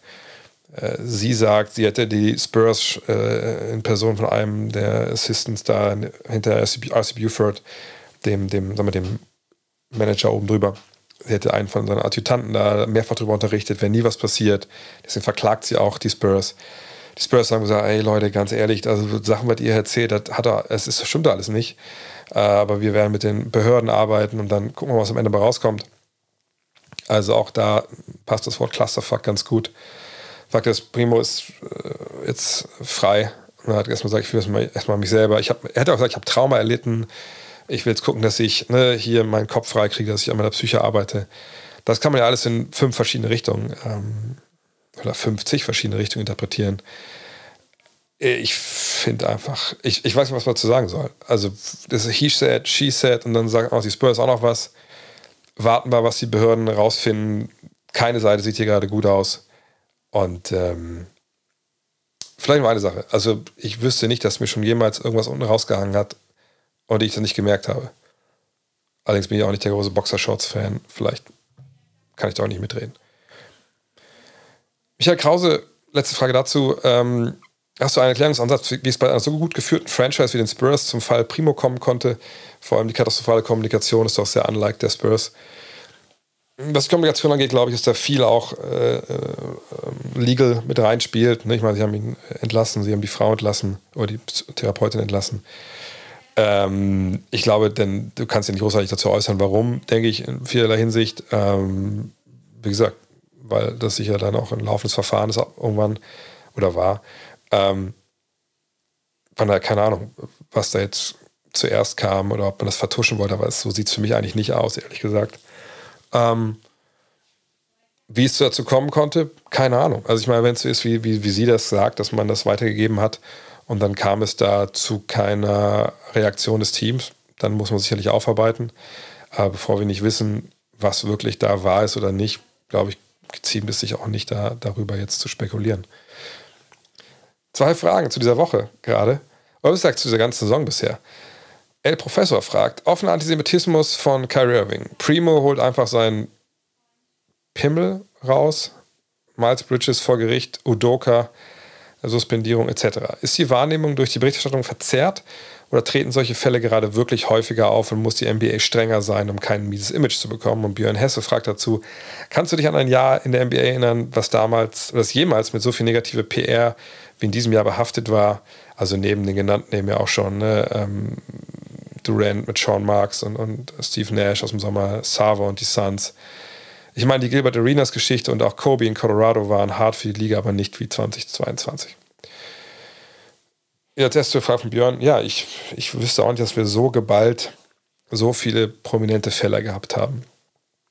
Ähm, klar, es gab diese Einzelskandale, ne, Arenas, äh, Kobe, äh, Donaghy, ähm, Madison the Palace. Gab es alles, aber das, das, so bam, bam, bam, die, die, die Shots eben immer weiterkommen, das habe ich auch noch nie erlebt. Und die Frage von Herr Professor, ähm, muss die Liga strenger sein? Ich, also, ich weiß nicht, wie man da strenger, also was willst du denn machen? Ähm, wie gesagt, die Liga, das wäre dann das Liga-Office in dem Sinne in, in New York, müssen die härter durchgreifen und die Dinger härter bestrafen. Ja, ähm, also erstmal sind ja die Teams dran, da äh, durchzugreifen. Und dann kann man als Liga ne, auf dem Boden des, des Collective Bargaining Agreements natürlich auch nochmal äh, Suspendierung oder Strafen aussprechen. Aber inwiefern könnte man damit den einen von diesen Fällen äh, verhindern? Also Bridges hat augenscheinlich die, die Tochter seiner Kinder, glaube ich, ne, äh, ganz, ganz, ganz übel, ganz brutal äh, misshandelt und, und verletzt. Das ist auf keinem NBA-Court passiert. Er ist nur zufällig NBA-Spieler. So. Ähm, Primo, wie gesagt, wissen wir nicht, was da jetzt wirklich wahr ist. Kyrie Irving habe ich gerade schon äh, skizziert. Uh, Udoka, so die ganzen Details sind auch nicht bekannt, aber es geht augenscheinlich um eine Beziehung, sexuelle Beziehung, dann einvernehmlich. Ähm, was da jetzt dann für, für, für krude Textnachrichten geschickt worden und so, wissen wir auch nicht. Wir wissen nur, dass es augenscheinlich Grund genug war, um ihn nicht nur zu suspendieren ein Jahr, ein Jahr sondern auch direkt ziehen zu lassen, wenn es so kommt, äh, zu einem direkten Konkurrenten. Ähm, ich glaube, die Liga hatte eigentlich keine Handhabe also natürlich kann man sagen, wir suspendieren Leute viel schneller, aber ich glaube nicht, dass bei jemandem wie Bridges oder wie bei, bei Irving oder auch bei Udoka, ich glaube nicht, dass die bei ihren Taten auch nur eine Sekunde an gedacht haben, was Adam Silver dazu sagt. So, von daher denke ich, dass wir da ähm, immer sicher reagieren und versuchen irgendwie da äh, ne, PR-mäßig jetzt irgendwie gegenzusteuern, bla bla bla. Aber äh, alles in allem äh, nee, da ist der Liga auch irgendwann, sind die Hände gebunden. Da hast du auch irgendwie keine, keine Prokura mehr und kannst auf die Leute nicht, nicht einwirken. Man guckt euch die NFL an. In der NFL äh, haben wir natürlich auch, weil es viel mehr Spieler sind, weil es auch vielleicht ein ganz anderes, ja, wie soll ich sagen, ein anderes mm, Umfeld vielleicht, ne, wo natürlich viel häusliche Gewalt am letzten Jahr vorkam, mit ganz, ganz ekelhaften Fällen auch, sehr prominent auch. Ähm, da gab es ja dann ne, diese Geschichte, dass dann noch der Commissioner quasi Recht sprechen darf und so. Und also das ist von einer anderen Welt nochmal. Ähm, und selbst da passieren diese Dinge immer wieder. Und ich meine, in der NFL hatten wir, hatten wir Mörder, die gespielt haben, etc. Also, das ist schon. Also, auch das bringt es nichts, wenn du dann als Liga hart durchgreifst. Marcel Eckstein, jetzt endlich um Basketball.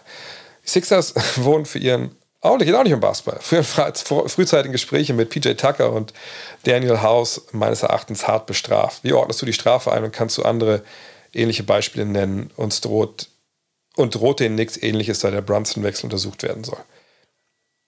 Ja, es wurden zwei Zweitrunden-Picks ähm, den Sixers genommen, eben im nächsten Jahr und dann im Jahr drauf.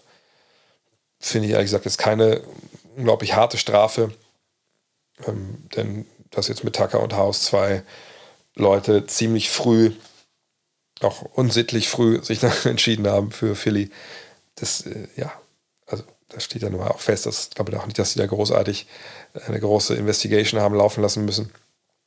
Und diese Strafen sind ja mehr oder weniger im CBA äh, verankert. So.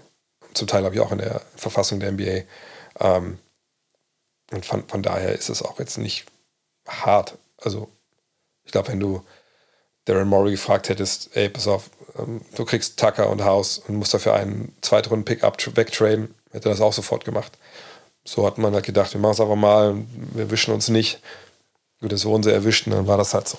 Ähm, der härteste Fall in, in, der Beziehung war natürlich damals äh, der Fall mit, ähm, wie hieß er, Malik Sealy? ich muss mal kurz mal nebenbei googeln. Also äh, nenne ich mal Nick Steele, ich vergesse jedes Mal, äh, Joe Smith. Äh, CD war damals das Problem, dass er äh, gestorben ist, äh, als er bei den Timberwolves war. Guter Freund von Kevin Garnett. Nee, äh, Joe Smith hatte man damals, ähm, als er bei den Timberwolves war, unter der Hand eben schon versprochen, hey, ne, du kriegst hier Geld, du kriegst einen neuen Vertrag und so. Ne, und dann hat das im Endeffekt dann den, die, äh, den Timberwolves drei Erstrunden-Picks gekostet, weil die Liga da mal gar keinen Spaß versteht, wenn es halt um solche Geschichten geht. Ähm, und das war wirklich eine, hart, eine harte Strafe, aber diese zwei Zweitrunden-Picks. Die Sixers haben, glaube ich, auch sogar in dem 2023 einen aus von einem anderen Team. Also das kann man da vernachlässigen. Und äh, dass man da Bestrafungen hat, das muss man schon irgendwie durchziehen, sonst braucht man die Regel auch nicht. Sonst braucht man auch kein Moratorium festzulegen und, ne, und keinen Free Agency-Start ab dem 1.7. Aber dass natürlich gerade heutzutage da viel, viel früher geredet wird, etc., ist auch klar. Ich glaube, der Liga ist auch gar nicht so wichtig, dass Leute nicht vor dem 1.7. sich halt absprechen. Der Liga ist wichtig, dass Champs und Vogue und Mark Stein und wie sie alle heißen, das nicht vor dem 1.7. oder am 1.7. um 0.01 Uhr wissen, dass sie für drei Jahre plus einer Spieleroption, wenn in dem Jahr Schaltjahr ist äh, und dann das dann das letzte Jahr ungarantiert ist äh, und wenn er vorentlassen wird, dann 385.525 Dollar 25 dann noch ausbezahlt werden müssen. Dass sie das alles wissen, eine Minute nachdem eigentlich erst verhandelt werden darf und das über einen Ticker geht und jeder von diesen Tweets allen zeigt, Alter, die NBA ist so ein Papiertiger, was das angeht. Das ist halt das Problem. So. Weil frühzeitig reden werden die eigentlich alle. Sorry, ich will noch mal kurz noch anfügen. Und zwar war ich gerade mit der Antwort selber nicht zufrieden, so richtig, weil ich dachte, Moment mal, bei, bei Joe Smith, das war auch ein bisschen, bisschen krasser noch.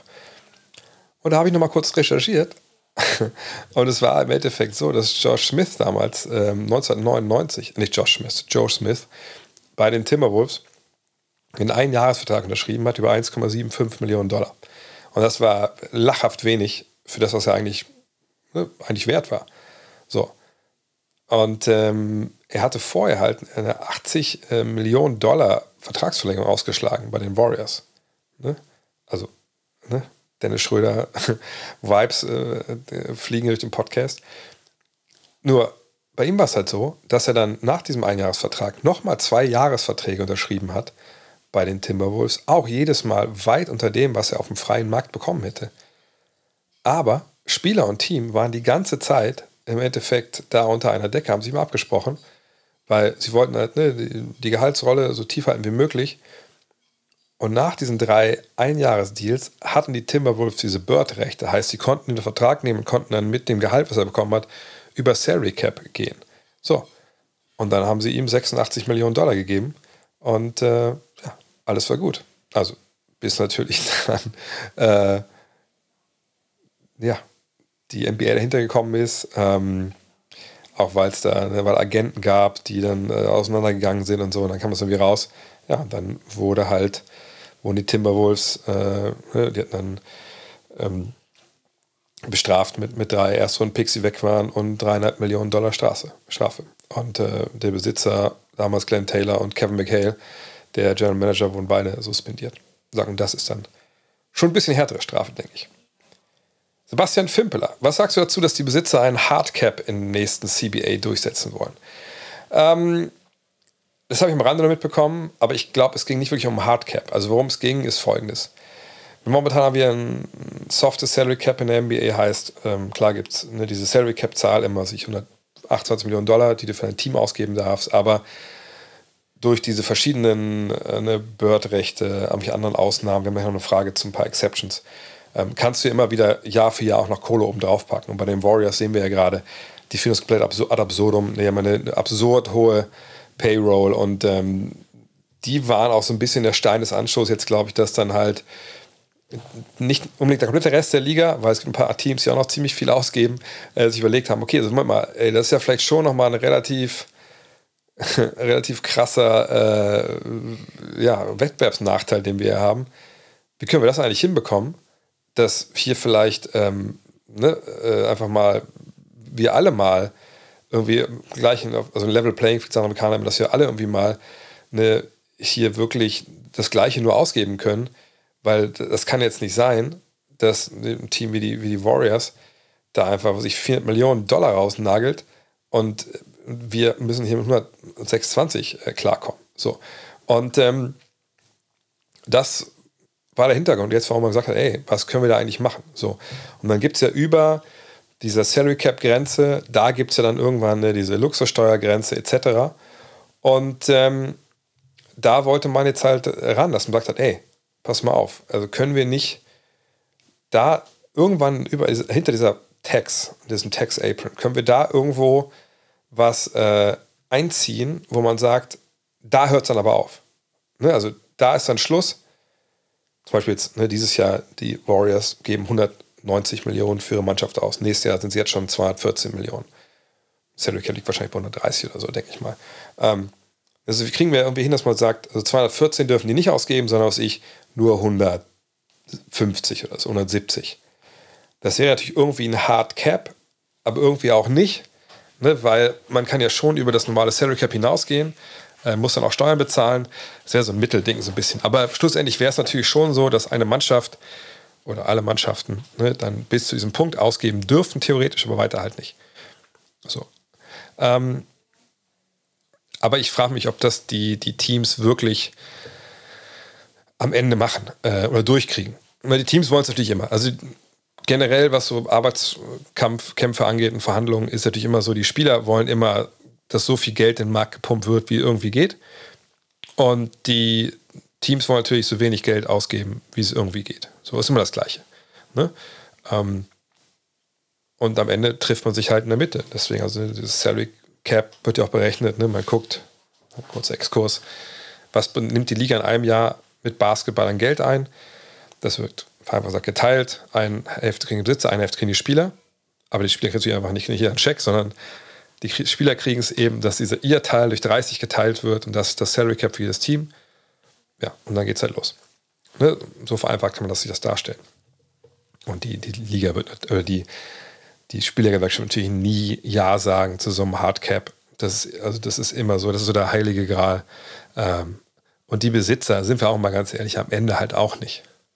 Ne? Also gerade die Teams in den großen Märkten, auch wenn man nicht immer Luxussteuer zahlen muss, um Meister zu werden, das ist auch ein bisschen so ein Mythos von den letzten Jahren, war das längst nicht immer so.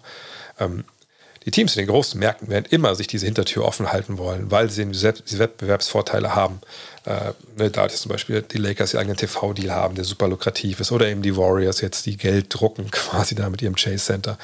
Ähm, und diese Beispiele im Sinne von, ja, okay, jetzt guck, guck dich nochmal an hier, die, die, die Warriors ist ja Wahnsinn und so. Ähm, wenn wir mal ehrlich sind, äh, naja, aber das ist ja auch eine, eine Geschichte, die, also ganz ehrlich, wann, wann kommt das denn mal vor, dass, dass so eine Mannschaft, in dem Fall ja Steph Curry, Clay Thompson, Draymond Green, ähm, natürlich haben sie noch Kwan Looney dazu nehmen, äh, aber gerade Jordan Poole natürlich vor allem, ne? dass die die alle selber gedraftet haben, alle die Bird-Rechte haben, die alle auch noch richtig geile Spieler werden, die im kommenden Jahr eben ne, im Fall von Curry 52 Millionen Dollar verdienen, Clay Thompson 43, ähm, 28, je nachdem, wenn er keinen neuen Vertrag bekommt, Draymond Green und eben äh, 28 oder 29 äh, Jordan Poole. Das kommt ja einfach gar nicht vor. Ne? Das ist ja so eine Ausnahme. Ähm, und dann auch noch ne, Glück haben, dass man in dem Jahr, wo es diesen, diesen, diesen riesen Anstieg gab im Salary Cap, Kevin Durant holt. Ne, das, das sind ja alles so Geschichten gewesen. Ähm, ne, das, das hat ja, da kam sehr, sehr viel zusammen. Und, und dass wenn ein Team irgendwie 200 Millionen ausgibt für eine Mannschaft, plus dann die ganzen Steuerzahlungen, die oben drauf kommen, das werden wir wahrscheinlich, wenn die Jungs dann durch sind, ganz, ganz lange nicht erleben. So, ähm, weil auch viele Märkte sich das gar nicht leisten können. Von daher ist die Diskussion, glaube ich, jetzt auch ein bisschen sehr heiß, äh, heiß gekocht. Und manchmal ist es ja auch so, dass ähm, ne, gerade bei diesen CBA-Verhandlungen, also der, der, der, Arbeitsvertrag oder der, äh, der Tarifvertrag kann ja aufgekündigt werden, ähm, dann nächste Saison halt, ähm, dass natürlich immer auch schon jetzt schon redet und immer versucht, ein paar Themen mal rüberzuwerfen und zu sehen, was die andere Seite so darüber sagt. Ähm, und dann in der Regel Ne, wenn man dann merkt, da beißt man auf Granit, dann konzentriert man auf andere Sachen und man sagt halt, okay, da verzichten wir auf das, aber das Thema, das uns wichtig, ist anders muss halt durch. Ne? Solche Sachen gibt es natürlich auch. Ähm, OG oder OG Kupsi fragt, warum wirft Luka Doncic so viele Dreier bei einer Wurfquote von 22 Prozent? Naja, ich meine, wenn du eine Wurfquote von 22 Prozent hast und du wirfst keine Dreier mehr, dann hast du sicherlich auch bis zum Ende der Saison eine Wurfquote von der Dreierlinie von 22 Prozent. Also du musst ja schon ein bisschen schießen, um auch zu treffen. Außen ist er mittlerweile bei 24 Prozent knapp. Ähm, nö, gerade früh in der Saison ähm, ne, kann es immer mal kalt sein. Äh, Clay Thompson ist das ja auch dieses Jahr wieder der Fall. War vor ein paar Jahren auch schon mal relativ bekannt gewesen, dass er schwer reingekommen ist. Ähm, nö, das, ist, das, das, Ding ist ja, man weiß, er kann das. Er kann Dreier treffen. Ähm, man muss sich dann, wenn das jetzt, wir reden ja über sieben Spiele, also wenn es nach 20 Spielen noch so ist, dann müsste man sich mal vielleicht spätestens wahrscheinlich machen, das schon vorher, aber man muss auch mal gucken, okay, was sind eigentlich für Dreier, die er nimmt? Sind das die Dreier, die er immer nimmt? Ist irgendwas anders, dass er eben nicht so trifft, wie er normalerweise bisher getroffen hat? Ähm, dann schaut man halt, ob man da was optimieren kann. Aber so früh würde man sich erstmal, erstmal keine Sorgen machen, zumal der Mann 36 Punkte pro Spiel auflegt. Und äh, die Art und Weise, wie Doncic halt auch spielt, muss man auch sagen, ist natürlich eine, wo er ähm, auch viele Dreier nehmen muss irgendwann. Das ist eine sehr, sehr auf ihn zentrierte Offensive, wo er den Ball lange in der Hand hat. Und wenn anderswo nichts kreiert werden kann ähm, und Doncic dann denkt, gut, dann, also dann am besten nehmen vielleicht ich hier einen Stepback, weil letztes Jahr habe ich den mit 38,5 Prozent oder 38,9 Prozent, glaube ich, sogar sehr, sehr gut getroffen. Weil wer, wer soll er sonst machen? Soll ja äh, Dorian Finney-Smith einen Dreier werfen in den letzten paar Sekunden, so alleine gegen den Mann. Also, ne, da kommt viel zusammen. Man müsste jetzt mal die ganzen Würfe angucken. Ich würde einfach sagen, momentan, der ist, hat einen Kaltstart. Ähm, und als Coaches guckst du nochmal da drauf und, und, schaust genau hin, warum das nicht so gut läuft. Aber das Offensivrating der Mavs das zweitbeste derzeit. Defensiv sind sie nur Mittelfeld. Die Pace ist sehr langsam, aber das ist natürlich auch durch Luca bedingt. Ähm, von daher, ähm, nö, da würde ich mir erstmal keine Sorgen machen und gesagt, wer nicht schießt. Ich habe meinem Trainer gesagt, du nicht schießt, du nicht triffst. Hat die vollkommen recht gehabt. Ein Herr Brummer fragt, war Rudi Gobert doch das Problem der Jazz? Nö. Würde ich nach wie vor nicht behaupten wollen. Ich wüsste auch nicht, wie man äh, da jetzt zum Beschluss kommen kann, weil es ja einfach auch schon sich einfach komplett verbietet, das Team der Jazz 2021, 2022 mit dem 2022, 2023 zu vergleichen, denn da sind ja einfach jetzt so viele, es ist ja einfach zwei andere Mannschaften. Also wenn wir uns die erste fünf angucken, dann haben wir da Markan, Clarkson, wir haben Olenek, wir haben Conley und Vanderbilt. Also wir haben halt ja, wir haben Conley und, und Clarkson. Clarkson hat es ja nicht gestartet. Also wie wollen wir jetzt sagen, daran ist Rudi Gobert schuld? Das macht überhaupt keinen Sinn. Also das würde ja, äh, also ich, ich weiß gar nicht, was äquivalent jetzt wäre aus anderen Sportarten. Ähm, Fakt ist, die haben eine neue Mannschaft zusammengestellt mit einem neuen Trainer, mit einem neuen System, mit allem neu. Eben nur mit ein paar Spielern, die noch dabei sind. Ähm, Sicherlich jetzt natürlich mit äh, einem Big Man in Markern, der und natürlich auch Olenek von draußen äh, gefährlich ist. Das hilft natürlich dann Außenspielern, die dann zum Korb gehen wollen. Aber ähm, ich sag, ich kann mir nicht vorstellen, wie man auf die Idee kommt, dass das Rudi Goberts Schuld ist, wenn eine Mannschaft, die sich auf, ich weiß gar nicht, wie viele Positionen ver verändert hat, könnte auch gut sagen, dass Donovan Mitchells Schuld ist oder Joe Ingles schuld oder sonst wen. Von daher, also die Frage kommt aus dem Kuriositätskabinett, wenn ich ehrlich bin. Timo Schuler anfragt, hat Dennis Smith Jr. seine x-te Chance in der NBA genutzt, um nun dauerhaft in der Liga zu bleiben? Ja, das ist eine tolle Geschichte, muss ich sagen. Das, äh, das freut mich total. Ich meine, ich ähm, war nie ein Fan von ihm. Ne, überhaupt gar nicht. Also wir auch. Ich meine, wie konnte man von, von Dennis Smith Jr. bisher ein Fan sein? Ähm, ne, damals in Dallas sicher haben viele auch ein bisschen genauer drauf geschaut äh, und gedacht, Mensch, geil, geiler Guard, jung ne, für, für, für Dallas und hat ja auch dann im ersten Jahr 15 und 5 plus 4 aufgelegt. Ähm, aber da war schon früh zu merken, irgendwas stimmt nicht so ganz. Ne? Also, auf mich hat er den Eindruck gemacht, als ob er so ein Spieler ist, der äh, Fähigkeiten hat, keine Frage aber eben nicht die, ähm, äh, nicht die Not sieht, sein Spiel zu verbreitern oder ne, mehr zu können. Und das ist manchmal so. Und das ist ja auch verständlich. Ne? Bestimmte junge Athleten, ne, wenn das für die immer funktioniert, ob es jetzt in der Highschool ist oder am College und es läuft und du wirst gedraftet früh. Also da manchmal Verständnis zu bekommen bei den, diesen jungen Leuten, hey, du, also das ist alles geil, du hast bisher geil gemacht, aber wenn du hier jetzt funktionieren willst, du musst das und das und das und das warten wir von dir. Da musst du arbeiten, wissen, das tut weh, das macht keinen Spaß, aber wenn du das machst, dann hast du wirklich eine gute Chance, das nächste Level zu erreichen. Diesen, diesen, diesen Mindset haben nicht alle. Und ich würde vermuten wollen, wie ich ihn mal kennengelernt habe in Dallas, dass, dass der bei ihm nicht wirklich so vorhanden war. Und, und die große Schwäche in seinem Spiel war natürlich dann, war der Dreier. So, der ist nie gefallen äh, auf, auf höherem Niveau. Seine Karrierequote ist 31,5 Prozent. Ne, als er dann nach, von, von Dallas im Teil von dem Porzingis Trade äh, nach New York kam, da ist es dann sogar unter 30 Prozent äh, gegangen und ist dann auch vollkommen aus Rotation raus. Ähm, auch weil sicherlich defensiv da nicht wirklich viel gut war. Aber jetzt bisher, in diesen, diesen acht Partien, ja, er spielt 31 Minuten, 42,1 Prozent bei 2,4 Versuchen, sicherlich nicht hohes Volumen, aber hoch genug. Ne, 12 Punkte, 6 Assists, 4 Rebounds, 2,3 Steals. Äh, aus, dem Ein aus dem Zweierbereich 51,5 Prozent ist auch mit Abstand seine beste Quote. Das wäre auch so ein Ding, dass er mit seiner Athletik das nicht schafft, am Ring halbwegs zu finishen. Hat war auch sehr unseriös mit vielen, vielen Bereichen seines Spiels. Also man kann echt nur aufs mit 25 jetzt ja einfach da viele Sachen Klick gemacht haben. Ich habe, ehrlich gesagt, nur so Highlights mir angeguckt, so ein paar Ausschnitte. Da sah das schon ganz gut aus. Aber ist natürlich auch in Charlotte momentan so, dass, ähm, ja, das ist so eine Mannschaft, da dürfen Leute auch probieren. Ne? Da, da ist jetzt so ein bisschen, mach mal du, mach mal du. Ne? Ich will nicht sagen, die, die tanken jetzt unbedingt, aber ist schon so. Und naja, der Ball fehlt.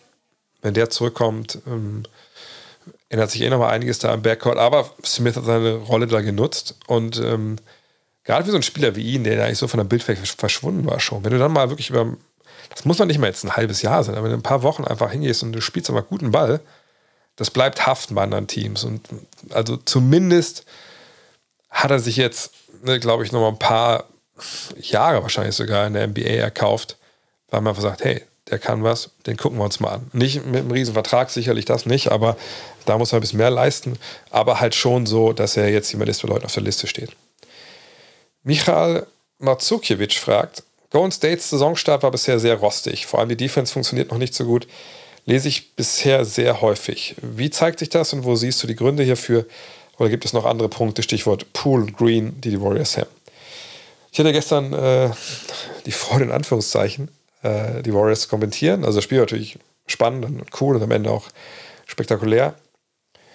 Aber irgendwie dann doch in Anführungszeichen, weil es natürlich ein Golden State Warriors Team ist, wo selbst wenn, äh, wie es halt gestern oder heute, heute Morgen der Fall war, selbst wenn dann äh, die Splash-Brüder einfach wirklich äh, funktionieren und, und echt geil ballern, man hat trotzdem, soll ich das sagen, ähm, einfach merkt, hey, das sind nicht, das sind nicht mehr die Warriors meines Vaters. Ne? Also das, das wirkte einfach alles offensiv stellenweise brillant, sowieso so schlaglichtermäßig, also entweder eine Einzelaktion, aber dann auch vor allem manchmal einfach ein paar Plays, die, wo eben nicht schon jeder weiß, ne, was passiert, sondern ne, wo sie überraschend sind, ne, wo sie Blocks nur antäuschen, wo sie Handoffs nur antäuschen. Das, das ist, war ja immer auch die Stärke der Warriors über die Jahre, jetzt äh, ne, seit als Steve Kerr da auch da ist als Coach, dass sie halt oftmals einfach, äh, dass du als Defense nicht weißt, was kommt. So, es klingt so banal, aber es ist einfach dann so oft so wichtig.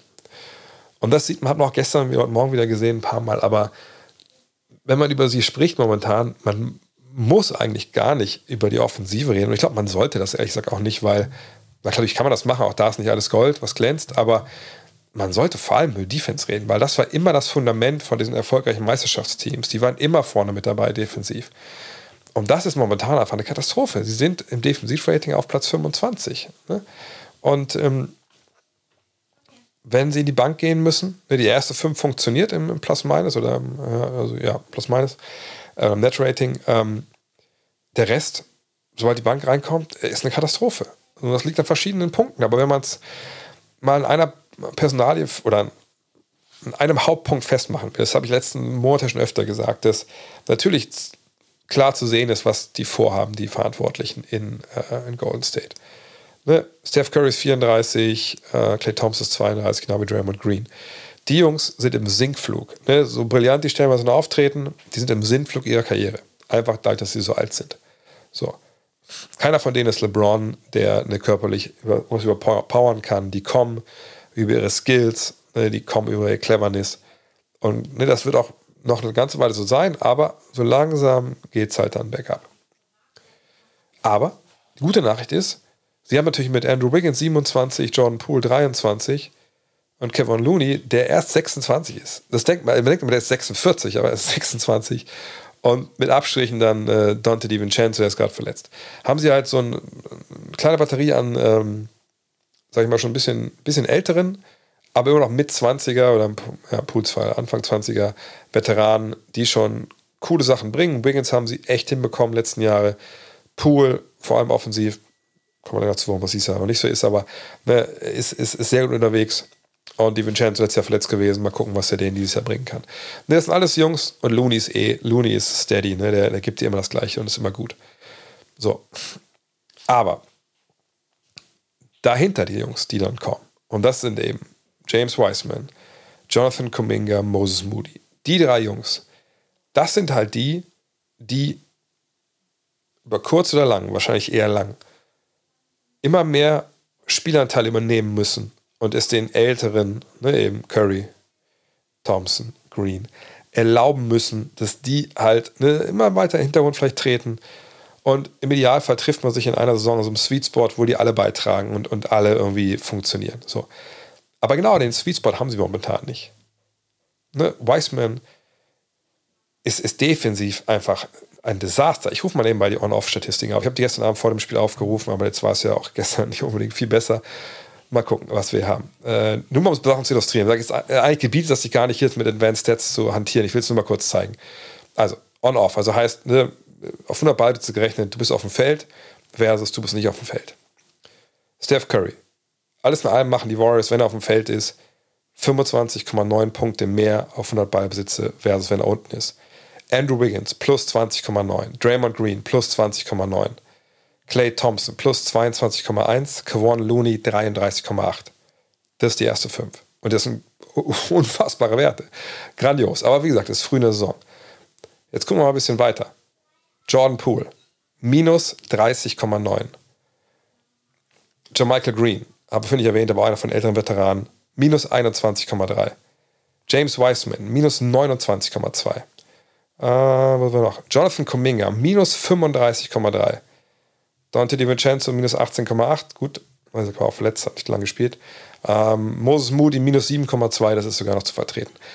Also, ne, man merkt, gerade dieser zweite Anzug, der eigentlich ne, dazu da ist, dann auch natürlich ne, den Charter Entlastung zu geben, der funktioniert gar nicht. Und ähm, bei diesen hohen Zahlen geht es auch nicht darum, dass sie irgendwie verteidigen nicht oder die greifen nicht an, sondern das funktioniert einfach nicht. So. Und ich glaube, dass Steve Kerr momentan einfach wirklich ein Riesenproblem hat, da Lineups zu finden, außer seine ersten fünf, die wirklich funktionieren. Selbst dieses Lineup auf ja, schwere äh, Atemwegserkrankung mit Pool statt Looney in der ersten fünf null funktioniert nur, glaube minus 16 war es, glaube ich, gestern vor dem Spiel. So, also da, wie fast super wenig zusammen, aber vor allem geht es um die Defensive, weil Defensive die auch leichtere Offensive, die irgendwann gibt, weil du in Transition angreifen kannst. Und äh, für meine Begriffe ist dieses Team einfach nicht tief besetzt. Ne, die Abgänge schmerzen äh, von den Veteranen vergangenes Jahr. Ähm, und man, ich, ja, ich sag jetzt so, also immer klar, es ist früh in der Saison, gar keine Frage, aber ich bin schon ein bisschen schockiert, wie wenig Kuminga spielt, ähm, kommt der jetzt ein bisschen mehr bekommt. Ich bin schockiert darüber, wie schlecht es bei Wiseman läuft. Obwohl, klar, vergangenes Jahr war das ganze Jahr raus, aber da bist du ja auch viel am. Also du bist natürlich nicht die am, am Zocken, aber du bist natürlich trotzdem, der arbeitet ja an seinem Spiel und das wirkt aber alles so. Also für mich, für mich wirkt es so, wenn du Weißmann siehst in der Defense, dass der jedes Mal überrascht ist, dass der Gegner dazu, dass die irgendwas Richtung Korb starten, so. Also, als ob der irgendwie gar nicht wüsste, dass die da dass der ein Job ist, auf den Korb zu werfen. Immer wieder steht er an der falschen Stelle, hat die falschen Winkel, reagiert zu spät. Also das ist wirklich auch besorgniserregend mittlerweile. Ich sage nicht, dass das alles schon, dass das schon die Beste gelesen ist, aber da, also es ist nicht geil, was da gerade passiert. Man kann nur hoffen, dass sie da die Vincenzo schnell zurückbekommen, äh, dass sie zumindest dann ne, mit ihren älteren Veteranen dann funktionieren. Aber so wie es momentan aussieht, immer vielleicht kriegt Kuminga auch jetzt auch ein bisschen mehr Zeit statt, statt Wiseman, das kann auch helfen, aber da hat ja auch ähm, Kerr schon gesagt, gerade bei, bei Wiseman, der braucht auch mehr Training und so. Das, die Zeit hast du eigentlich nicht, also ist schwer. Ist schwer. Ich bin gespannt, ob sie die Kurve kriegen dieses Jahr. Marco Bianco fragt, was macht ein 40-Plus-Spiel von Luka Doncic mit Franz Wagners Entwicklung? Franz hat ihn ja über weite Strecken verteidigt. Ja, ich, also, ich werde ich gesagt sagen, gar nichts. Aber wenn du äh, so einen Ausnahmespieler verteidigst und der macht 40 gegen dich, dann äh, würde ich sagen, vor allem, sind vor allem zwei Sachen, die es mit dir macht. Zum einen merkst du, scheiße, ich muss besser werden so, ne, um solche Leute zu checken. Ähm, was macht der genau? Wie kann ich da besser ran? Ne, das musst du als Challenge begreifen. Ich denke, das wird Franz Wagner auch tun. Ähm, und zum anderen würde ich sagen, was für eine Entwicklung, was man denkt, okay, Freunde, ich stehe jetzt hier als Point of Attack Verteidiger, aber wie wollen wir das eigentlich vielleicht so als Team mal regeln? Was ist unser Teamplan? Obwohl das ja eigentlich nichts mit der Entwicklung zu tun, aber da müssen wir vielleicht mal auf die Mannschaft zeigen und fragen, okay, also wie, wie machen wir es eigentlich als Mannschaft, dass das der Typ nicht 40 macht. Aber wer weiß, was der Gameplan war. Vielleicht war der Gameplan auch zu sagen, hey, lass den mal lieber 1 gegen 1 spielen. Äh, der Franz macht das schon, Hauptsache der Rest äh, läuft nicht heiß. Aber im Endeffekt muss so unser Challenge verstehen. Äh, aber dass das jetzt irgendwie Franz in seiner Entwicklung behindert, das sehe ich überhaupt gar nicht. Tony Horn. Anthony Davis führt die Liga in den Stocks an, also Steals plus Blocks. Äh, ankert bei den Lakers aktuell eine Top 5 Defensive in der NBA, hält positionsübergreifend seine Matchups unter 43% aus dem Feld die letzten zweieinhalb Jahre. Der Erfolg der Lakers steht und fällt mit seiner Gesundheit legitimer Defensive Player of the Year Kandidat. Äh, wenn fit. Äh, ja, Toni, aber das ist ja, also das ist ja nichts Neues. Meine, deswegen haben sie so viele junge Spieler für ihn weggeschickt, so viele Draftpicks. Na klar, also wenn er fit ist und so wie jetzt verteidigt, dann ist er natürlich ähm, Kandidat. Aber genau das ist ja die große Krux. Ähm, aber das ist zumindest, wie gesagt, ein äh, der absoluten Positivfaktoren bisher bei den Lakers, die auch nicht, nicht weit weg sind, glaube ich, davon jetzt eine halbwegs funktionierende Mischung zu finden. Ähm, aber AD natürlich, auf jeden Fall. Das ist einer, der kann. Na gut, Defensive Player of the Year, da muss man natürlich auch sagen, finde ich, Top 5 bleiben irgendwie in seiner Defense. Aber klar, wenn das passiert und er der Mann ist, der das alles verankert, auf jeden Fall ist er dann Kandidat. Bayern Nick fragt, die Raptors hatten einen der schwersten, eines der schwersten Auftaktprogramme der Liga, stehen mit 5 von 3 sehr gut da, ist vielleicht doch ein tiefer Playoff-Run möglich, wenn Siakam weiter so performt, die Dreierquote stabil bleibt. Ähm, also ich bin nach wie vor ein riesen Raptors-Fan äh, von dem, was sie spielen, aber ich habe jetzt in, äh, in, dieser kurzen Zeit äh, überhaupt gar nichts gesehen, was mich irgendwie auch noch ein Stück abrück, abrücken lassen würde von meiner These, dass es eigentlich wahrscheinlich eher ein reguläres Saisonteam ist, was in den Playoffs dann je nach Matchup seine Probleme bekommt. Siaka mit 26, 10 und 8 wahnsinnig geil unterwegs. Ja, gar keine Frage. Ähm, ne? Das ist natürlich eine Mannschaft, die, die, die werfen kann, die viele Jungs haben, von draußen attackieren. Das ist ja deren MO, also deswegen sind die ja auch gut. Aber nochmal, ich frage mich komplett, ne, ob sie noch Shotmaking haben, äh, Shot Creation. Ich frage mich, ob ähm, ne, hinter Siakam dann jemand ist, der mal den Ball nehmen kann und nochmal wirklich sich, sich einen Wurf nimmt und, und, und kreiert in den Playoffs. Und tief wäre für mich Conference Finals Finals. Und ähm, da würde ich schon Probleme haben, mich damit jetzt dafür festzulegen, wenn ich ehrlich bin. Ich finde das Team geil. Äh, ne? Wie gesagt, Flügel vielleicht neben den Clippers die, die größte Batterie so an 3D, 2 äh, Meter Männern. Ähm, aber wie gesagt, ich, ich frage mich, wo ist der zweite, wo ist der dritte Superstar? Es kann Scotty Barnes das werden, kann das sein? Ich meine, er trifft momentan 48 Prozent seiner Dreier, da werde ich eher geneigt zu sagen, die wird er wahrscheinlich nicht halten. Aber wie gesagt, in den Playoffs müssen es mir erstmal zeigen. Und nach acht Spielen äh, zu sagen, jetzt ist da ein tiefer Playoff-Run drin, ist einfach auch zu früh. Thea, du hast im Fragenstream bezüglich der zukünftigen US-amerikanischen MVPs gesagt, dass Devin Booker, dass du ihn nicht dazu zählst. Genau. Ich finde es ich finde, er hat bis jetzt jede Saison sich verbessert und ist gerade auch erst 26 geworden. Seine Defense ist besser als die von Morant. Also warum zählst du ihn nicht dazu? Ähm, ich denke bei Devin Booker, und wie gesagt, ich bin ein riesiger Fan von ihm und von dem, was er bringt. Ich bin ja generell immer ein Fan eher von denen, die über die Skills kommen und nicht so über, über die Power. Ähm, aber ich denke einfach, dass Devin Booker, was die MVP Award angeht, bei der Konkurrenz, die momentan da ist, einfach nicht genug Zahlen liefert. Das heißt noch nicht mal, dass ich in, gewissen Jahren nicht äh, mir ein Narrativ vorstellen kann, dass er MVP wird oder dass er mein MVP werden könnte in einem Jahr.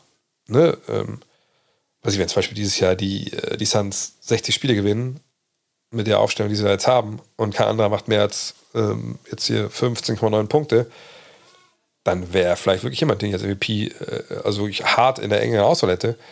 Nur, wenn ich dann sehe, okay, der macht 28, äh, 4 und 5, und klar, gute Wurfquoten, keine Frage, aber dann habe ich halt sich zwei, drei Leute, die vielleicht ein Triple-Double äh, auflegen und jetzt statt, was weiß ich, 60 äh, Spiele 55 äh, gewonnen haben, äh, da würde ich mich schon schwer tun, dann trotzdem für Booker zu stimmen.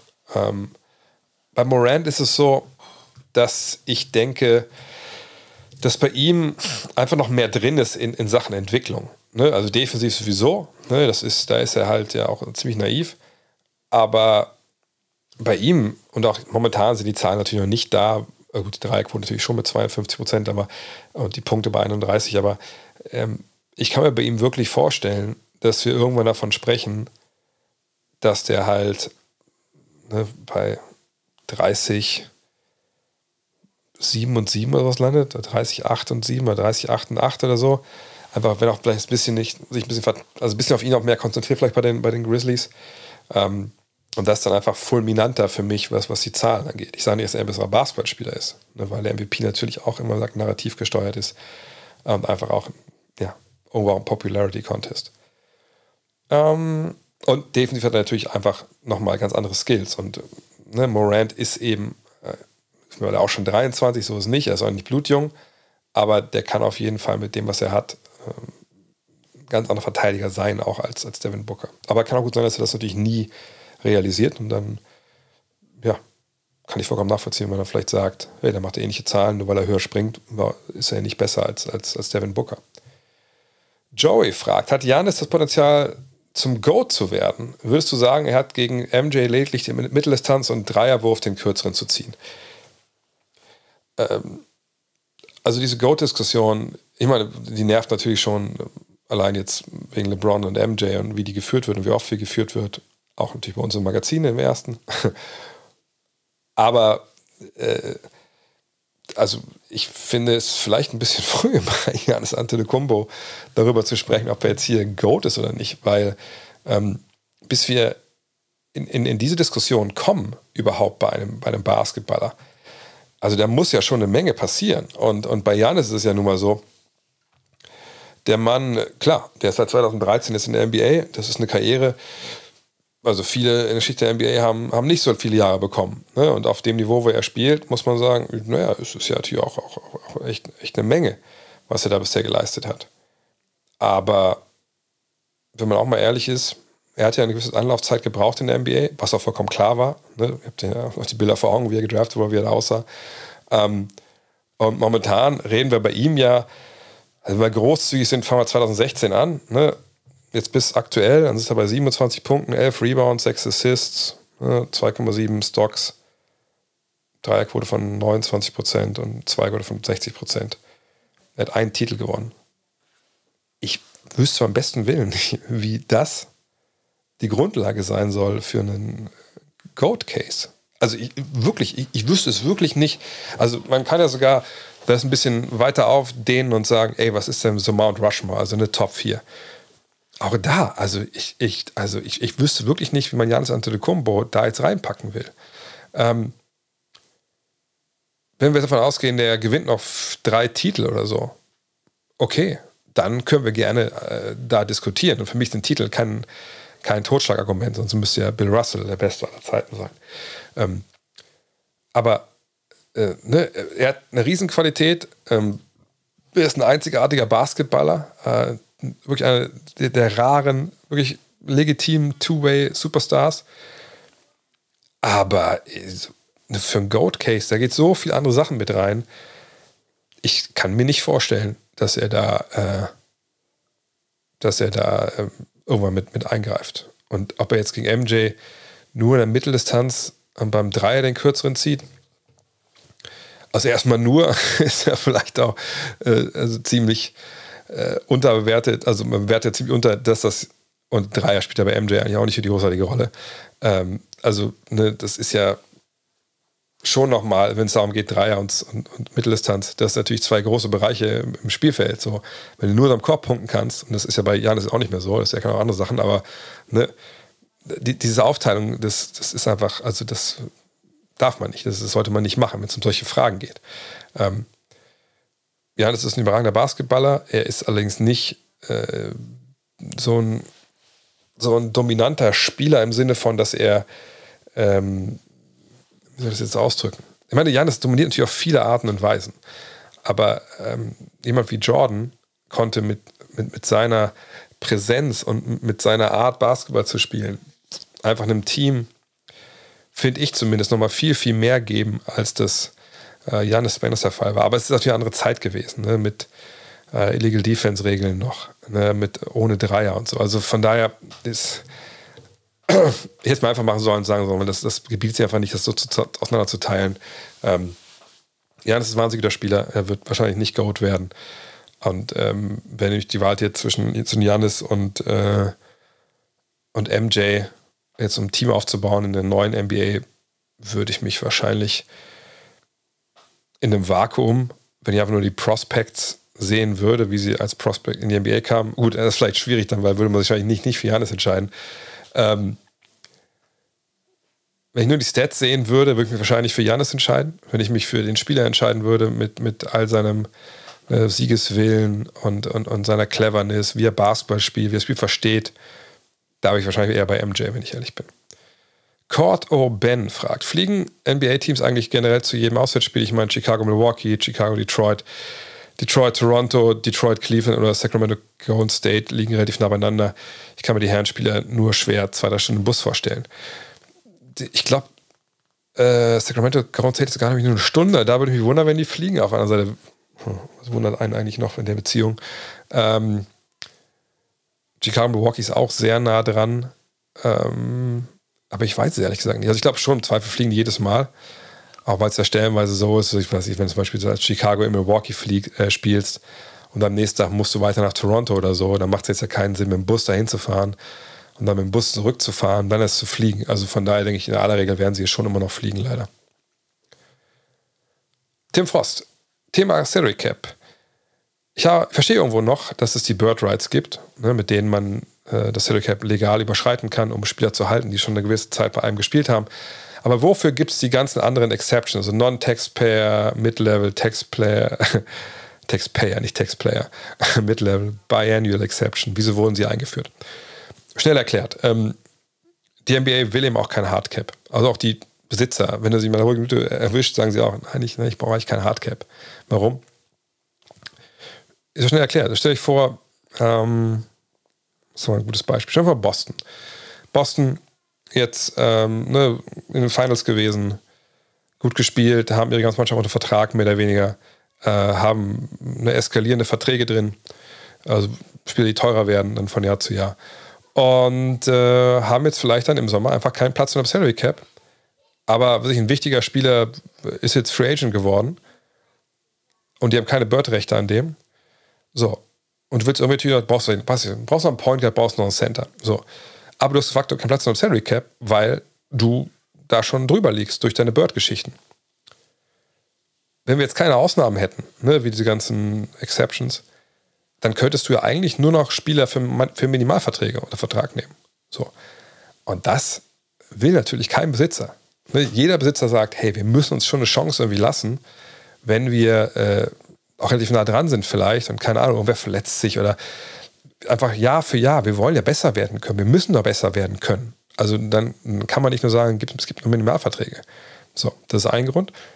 Ich sage die Spielergewerkschaft auch, hey, also sorry, ne, warum, warum sollen Warum soll denn da kein, kein Schlupfloch sein? Das muss doch, muss doch, man muss doch möglich sein, dass man einen Spieler einen Vertrag nehmen kann, für die man nicht die Bird-Rechte hat. Ne? Und deswegen gibt es halt diese, diese Exceptions. Und ähm, nochmal, ich sage das ja oft genug, das ist halt Milliardärskommunismus. Die machen sich die Regeln selbst, damit ihr Job äh, leichter wird. Und ähm, sind wir auch mal ehrlich, viele von, von diesen Regeln, die, es da gibt im CBA, sind auch eigentlich dafür da, dass die Besitzer vor sich selbst beschützt werden. Also eine Regel zum Beispiel wie die, wie die Stappian Rule, dass du ja nicht in aufeinanderfolgenden Jahren deine Erstrunden-Picks komplett weggeben darfst. Klar darfst du Pick-Swap und ne, dann Pick weg und so machen. Aber ähm, ne, dass das halt, dass es überhaupt ein Salary Cap gibt, das sind halt, das ist ein Schutzmechanismus der Besitzer gegen sich selbst. Ja? Ich schütze mich als, was ich, Detroit Pistons Besitzer dagegen, dass der Typ in Los Angeles, der Geld druckt mit seinem TV-Vertrag, eben nicht anfängt, 500 Millionen pro Jahr für sein Team auszugeben. So. Und gleichzeitig geben sich eben auch solche Hilfsmittel an die Hand. Yassin Furkan Gül fragt, LeBron wahrscheinlich aktuell die schlechteste Teamzusammensetzung äh, bezogen auf seine Stärken, sprich kein Shooting. Angenommen, Jordan hätte entweder damals oder auch zur heutigen Zeit im gleichen Maße Unglück mit seinem Team und es wäre nicht auf ihn zurecht zusammengestellt worden. Äh, wie würde das Team aussehen? Welche Spieler und welches Team braucht Jordan, um ihn, um seine Stärken perfekt hervorzuheben? Oder wäre das vollkommen egal und Jordan würde einfach in jedem Team alleine alle Dinge aus der Mitteldistanz verwandeln und sein Spiel spielen? Den Zustand, den du am Ende beschreibst, den gab es ja früh in der, in der, Karriere von Michael Jordan, ähm, gerade noch bevor ähm, Scottie Pippen kam, bevor Horace Grant kam, da war das ja eigentlich so. Dann war das ja so die Überbleibsel des alten Bulls-Teams. Ähm, kannte er bei, bei Last Dance äh, wunderbar nachgucken. Ähm, und dann hat er halt dann nach und nach Leute dazukommen, die gepasst haben. So. Ähm, bei Jordan gab es aber einen großen Unterschied, äh, den es bei LeBron nicht gibt. Jordan hat ja in der Triangle Offense, äh, Triple Post Offense gespielt und du brauchst die Spieler, die da funktionieren, ne, die den Ball bewegen, die ein gewisses Spielverständnis haben, Situationen lesen können, verstehen können, was mit dem Ball angefangen werden muss, wenn bestimmte Situationen defensiv da auftreten. So, ähm, als klar war unter Phil Jackson, dass das und Tex dass das läuft, dann wurde auch klarer, wie sie ne, dafür halt verpflichten für die Mannschaft. So. Ähm, aber es war damals auch ein Basketball, ne, die drei Revolutionen waren auch ja, 20 Jahre weg, 30 Jahre weg. Ähm, ne, von daher, ähm, 20 Jahre. Ähm, ne, von daher brauchte er natürlich ein gewisses Maß an, an Schützen. Allerdings war es nicht so wild. Ne, damals gab es die Illegal Defense-Regeln. Du konntest natürlich doppeln, aber durftest entweder nur doppeln oder du bist halt weggeblieben. Dann musst du bei deinem Mann stehen. Also es war schon was anderes. Ähm, dieses Spacing wie heute brauchst du damals in dem Sinne nicht, auch wenn natürlich Teams wie die Rockets oder die, die Knicks damals in ihrem Finals auch ja, genau diesen Maßberg gespielt haben, Ball zum Center, doppeln kommt, rum, rumpassen, Dreier nehmen oder zum Korb gehen. Ähm, von daher bei Jordan, äh, du brauchst halt natürlich damals in dem Oldschool-Basketball, du hast auf wie Ringschützer, du brauchst einen Rebounder auf der Vier. Äh, sie haben natürlich auch mit relativ großen Guards gespielt, die auch defensiv zupacken konnten. Äh, aber es war anders als jetzt, sag ich mal. LeBron könnte mit dem Team. Und LeBron hat ja auch solche Teams. Also LeBron hat jetzt nicht das schlechteste Team, was er jemals hatte für seine Skills. Also da muss man ja ein bisschen zurückgehen. Ne? Erste, erste Runde in Cleveland, meine Fresse. Also das waren schon ne, verglichen mit heute. Aber auch da, drei Revolutionen hat noch nicht stattgefunden. Äh, ähm, da waren wir gerade am Anfang. Ähm, da lief es noch ein bisschen anders. Aber ähm, klar, heutzutage brauchst du das Shooting. Ähm, das war damals noch nicht ganz so wichtig. Ähm, und von daher ist ja heute so ein Team für John zusammenzustellen. Also für den heutigen Basketball, wenn er heute spielen würde, wenn das jetzt nochmal die Aufgabe wäre, ähm, klar, du bräuchtest ähm, defensiv begabten Point Guard, der auch einen Dreier trifft. Äh, neben ihm. Ähm, du brauchst nicht eine 3 und eine 4 die äh, nach draußen steppen können und werfen können und hoffentlich auch ein bisschen gewisse Athletik haben zu verteidigen. Und dann bräuchtest du wahrscheinlich einen Fünfer, der aber auch in der Lage ist, an die Dreierlinie zu gehen. Äh, oder zumindest von der, vom Highpost zu treffen, damit Jordan halt, gehen wir davon aus, dass sein Dreier jetzt nicht unbedingt äh, mirakulöserweise jetzt äh, allerhöchsten Ansprüchen genügt, dass der dann seinen Lowpost gehen kann, da arbeiten kann, äh, auf dem Highpost arbeiten kann mit Four-Out. So würde ich das aufstellen wollen. Chris Pauli fragt, hatte der neue NBA Store in Berlin einen Chris Mullen Trigger für dich parat? Nee, hatten sie nicht, war aber auch nicht schlimm. Ich habe ja schon eins, zwei sogar. Ähm, von daher, nee, das nicht. Aber ich war gestern da, er wurde gestern eröffnet in Berlin im The Place. Schreibt man aber P-L-A-Y-C-E, das ist direkt am Potsdamer Platz. Also nicht diese Mall of Berlin, dieses Riesenteil, sondern so ein kleineres Ding äh, daneben. Also nicht direkt daneben, aber müsst ihr googeln. Ist direkt am Potze. Ähm, ja, war gestern eine Eröffnung. JJ Barea war da. Äh, ich habe mit JJ kurz Stück gemacht für, für Getting Buckets, ne, für das, das, Format, was ich mit, mit Nico Backspin für, für 2K mache. Nico war gestern leider nicht da, der ist in den USA, aber Shogun kennt ihr vielleicht von ähm, Courtside, der Freiplatzhymne, die vor, was, vor zwei Jahren, glaube ich, rauskam. Pim von Air, ähm, mit dem bin ich ja durchgelatscht und haben uns ein bisschen unterhalten, haben uns gecheckt, was da alles geile Sachen gibt. Und dann haben echt ganz paar abgefahrene Preise für diese Memora Memorabilia, also unterschriebene Bälle und so. Da waren ein paar Schnapper dabei, fand ich. Naja, Müsst ihr, ich, ich verlinke mal den, äh, den Beitrag, wenn er kommt. Ähm, ja, und war cool. Also leider habe ich nicht mit allen sprechen können, die da waren. Äh, weder mit dem Tom von der NBA noch mit, mit Seabass oder so, weil ich hatte, wir haben die ganze Zeit gedreht dann da und dann musste ich ewig warten, bis, äh, weil wir wollten ja ein bisschen 2K zocken, äh, bis, das, bis die Playstation dann lief, weil das Spiel nicht runtergeladen. Aber war alles gut am Ende, hat Spaß gemacht. Der Laden ist cool, ist sehr aufgeräumt. Ich finde ihn auch ehrlich gesagt so vom Layout her besser als den in New York. Bin ich jedes Jahr enttäuscht, wenn ich da reingehe. Ähm, es gab, äh, es gibt eine große Custom-Ecke, das ist cool, könnt ihr quasi eure eigenen ähm, ähm, Jerseys da be, bedrucken lassen. Leider nicht besticken, aber bei diesen heutigen äh, Vlogs, das, das ist ja super, es geht ja, geht ja nicht, nicht ab wie früher. Ähm, man kann sich Hats bestecken, also Caps besticken lassen, auch eine große Caps-Ecke.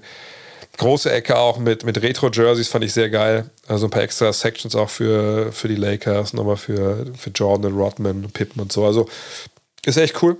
Ähm, aber in meinem Alter Trikot kaufe ich dann nur, um die Wand zu hängen. Das macht irgendwie auch keinen Sinn. Also ich habe ja mein Mullen-Trikot auch schon und mein Jordan und mein, mein Bird und mein Nowitzki. Von daher, nee, ich kann es jedem empfehlen, da hinzugehen. Viele coole Sachen da, auch so ein paar Sachen, die dann nach USA auch rüber geschafft werden. Die hat mich mit der Natalia, heißt sie, glaube ich, äh, die so ein bisschen dafür verantwortlich ist für den Laden, da lange unterhalten. Nee, macht, macht Spaß. Äh, vor allem, wenn man auch mal so ein bisschen sich die Jerseys mal angucken will, mal gucken will. Ne, so, oft sieht man es ja nur im Netz, das ist echt immer ein bisschen schwer, aber die Größen dann einzuschätzen. Nee, auf jeden Fall. Ähm, geht Vater gerne hin, geht da gerne hin. Äh, cool designt, cooles Ding. War, war eine gelungene Veranstaltung gestern. Danilo fragt, nach den teilweise sicher überragenden Downloadzahlen der Hall of Game Folgen, wann kommt die nächste? Sehr gute Frage, aber so richtig wissen ähm, Ole Len und ich da auch noch keine Antwort drauf. Jetzt, so, jetzt war ich auch kurz krank letztes Wochenende. Jetzt ist, glaube ich, Ole angeschlagen mit der Family, weil er irgendwie auch das Kleinkind, die einen oder anderen Viren mit nach Hause schleppt. Mit Len habe ich gestern kurz gequatscht. Wir waren Mittagessen dann. Ähm, es ist halt schwer. Es ist für uns alle schwer. Ich, meine, ich sehe das ja auch. Len hat andere Projekte jetzt nebenbei mit, äh, mit dem Sidelines-Podcast. Ne? Ich mache meinen normalen Stuff. Äh, Ole macht äh, Spox und natürlich auch ähm, äh, Korbjäger weiterhin. Und äh, diese Folgen, die wir da machen, sind einfach unfassbar aufwendig in der Vorbereitung und dann auch in der Nachbereitung. Also allein so, wenn ich mich da hinsitze, ich suche dann die ganzen O-Töne raus, ich bearbeite das alles, schneide es zurecht, wann, wo passt ein O-Ton rein, wo vielleicht lieber nicht. Das sind alles, also das sind allein so zwei, zweieinhalb Tage, je nachdem. Also kann schon rechnen, also eine gute Woche braucht mindestens jeder von uns, um das alles so vorzubereiten. So nicht jeden Tag nonstop und Familie, bitte klingelt nicht im Homeoffice, ich bin nicht da für euch. Aber es ist halt schon eine Menge Holz und das ist immer auch schwierig, das dann in den normalen Alltag, weil wir auch unsere normalen Jobs haben. Das ist ja kein Job bis jetzt. Also ich meine, Hall of Game ist halt einfach ein Liebhaberprojekt noch. Ähm, die Frage jetzt, die wir uns auch so ein bisschen stellen, was machen wir damit jetzt? Ne? Wir hatten probiert, Full Disclosure, ich ja, wir hatten ja einmal diesen Manscaped ähm, äh, ja, Commercial damit drin. Das hat aber wohl nicht so gut funktioniert. Wahrscheinlich habt ihr alle schon eure Sirap über, über meinen Code gekauft, keine Ahnung. Ähm, jetzt sind wir ein bisschen überlegen, was machen wir. Ne, ähm, frage ich nochmal, ob ich Sebastian aber vielleicht nochmal Hall of Game jetzt nochmal mit reinnehmen in die bestimmten Zirkel und vermarkten das. Ähm, denken wir vielleicht über, über dann Patreon oder sowas nach. Ich habe letztens so eine ähm, Geschichte gesehen, dass man auch ähm, ja quasi so einen Provider nutzen kann, aber der nimmt dann kein PayPal, der dann jedem einzelnen, also der ist auch alles trackt, wer zahlt, wer nicht. Das ist alles irgendwie, ist alles schwierig. Also wir wollen es ja auch nicht hinter eine Paywall verstecken. Wir wollen am liebsten so, vielleicht so eine, das ist, das ist meine Gedanken, also sagt, vielleicht macht man so eine Mischform. Ne, es gibt eine Folge for free im Monat und eine Folge macht man dann hinter der Paywall weil wir müssen es einfach rechtfertigen können, dass wir das, die Zeit dafür opfern. Ne, das sind wir auch unseren Families und, und allem und, äh, natürlich schuldig. Ähm, aber wir sind da am überlegen, was wir machen und sobald wir da äh, klarer sehen, kommen wir auf euch zu. Wenn ihr aber jetzt sagt, also ihr könnt auch gerne mal äußern, ich weiß nicht, wieso der sagt, pass auf, nee, also na, wenn Sarah scheitert, dann macht ruhig Crowdfunding, kein Problem. Wir reden ja auch nicht dafür, das wird jetzt ja auch nicht. Also, ne, keine Ahnung, vielleicht keiner was wir nehmen. Wenn er jetzt natürlich keine 20 Euro im Monat nehmen will, sowas ist ja Blödsinn. Das wäre nur Micropayments im Endeffekt. Aber wenn ihr sagt, ey, pass auf, scheißegal, wenn ihr da was braucht, wir, wir machen das für euch möglich, könnt ihr es gerne mal schreiben. Ähm, dann leite ich so gerne die Jungs auch weiter. Wir alle nicht so genau wissen, wie wir das machen wollen. Äh, wenn ihr sagt, verpisst euch, dafür ist die Scheiße auch nicht so geil.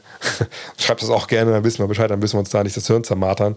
Ähm, von daher, lasst uns das gerne mal wissen, was ihr davon haltet. Aber ich habe auch Bock wieder, wie jetzt, wir hatten ja Keter vor Ewigkeiten aufgenommen, aber momentan ist einfach auch super wild wieder alles, was so den Stress angeht. Und auch nochmal, Daniel, nächste Frage. Wie geil ist das eigentlich das Quartett geworden? ja. wie geil ist es denn geworden? Du hast es auch wahrscheinlich schon. Ähm, wer hat eigentlich die Spiel, Spieler ausgewählt? Gab es da Maßstäbe oder hat der Grafiker einfach losgelegt? Oder gab es einen scherzhaft, schmerzhaften Cut eines Spielers? Ähm, ja, auch da, Full Disclosure. Ich war jetzt nicht von vorne bis, am, bis zum Ende damit dabei. Ähm, ich war dann zwar in dieser Signal-Gruppe, aber das wurde ja alles ähm, entschieden, designt, gemacht, als ich ähm, Love This Game geschrieben habe. Und da war ich einfach komplett out of it. Also da hatte ich aber auch keinen Kopf für irgendwas anderes. Ich habe das, das Mac gemacht, den Podcast und das Buch. Ähm, The Zone natürlich auch damals. Und dann war einfach alles andere. Also ich, da habe ich aber nur, nur funktioniert. Und da habe ich gesagt, Jungs, ey, ich, whatever, ich, ich vertraue euch komplett. Ähm, ne, das gibt, das gibt da einen Signal. Die fucking scheiß Signal-App, ey, jedes Mal gehen dann Nachrichten verloren, egal. Äh, jedenfalls, da gibt es einen Thread von zwei Nachrichten. Ich habe die alle noch nicht gelesen. Ähm, jedenfalls, aber es ist geil geworden. Also gestern kam es von mir an, äh, viele wurden zum Beispiel verschickt, ich glaube auch alle, glaube ich, schon so viele waren es ja auch nicht, ähm, vom Provider und ähm, 46 Karten, die 40 besten Spieler, 40 Goats, die halt, äh, vor allem halt Jan, Jan hat die Auswahl getroffen. Der hat auch das Goat-Ding geschrieben in der, in der 1, von daher hat es auch gepasst.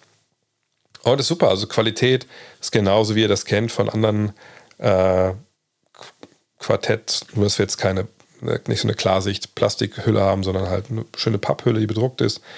Ähm, ich finde es geil. Ich weiß nicht, mit wem ich das spielen kann. Vielleicht mal eine kleine, ein bisschen älter ist und lesen kann dann vielleicht. Aber es ist einfach sehr, sehr nice. Und es ist einfach, ich finde das ein geiles Projekt. Ne, ich glaube, wir sind jetzt noch ein bisschen davon entfernt, dass das im Endeffekt auch äh, Break-Even hat. Aber es ist einfach so, ein cooles Teil, wo ich mir denke, ja, genau solche Sachen wollen wir einfach machen. Ne, solche Dinge, die, die einfach genug Liebhaber finden, genug Nerds, dass es sich irgendwie dann lohnt. Und äh, hey, wenn ihr damit Spaß habt, viele haben mir geschrieben, hey, jetzt kann ich meinem Sohn das spielen, jetzt bringe ich dir mal die ganzen Legenden nahe. Super.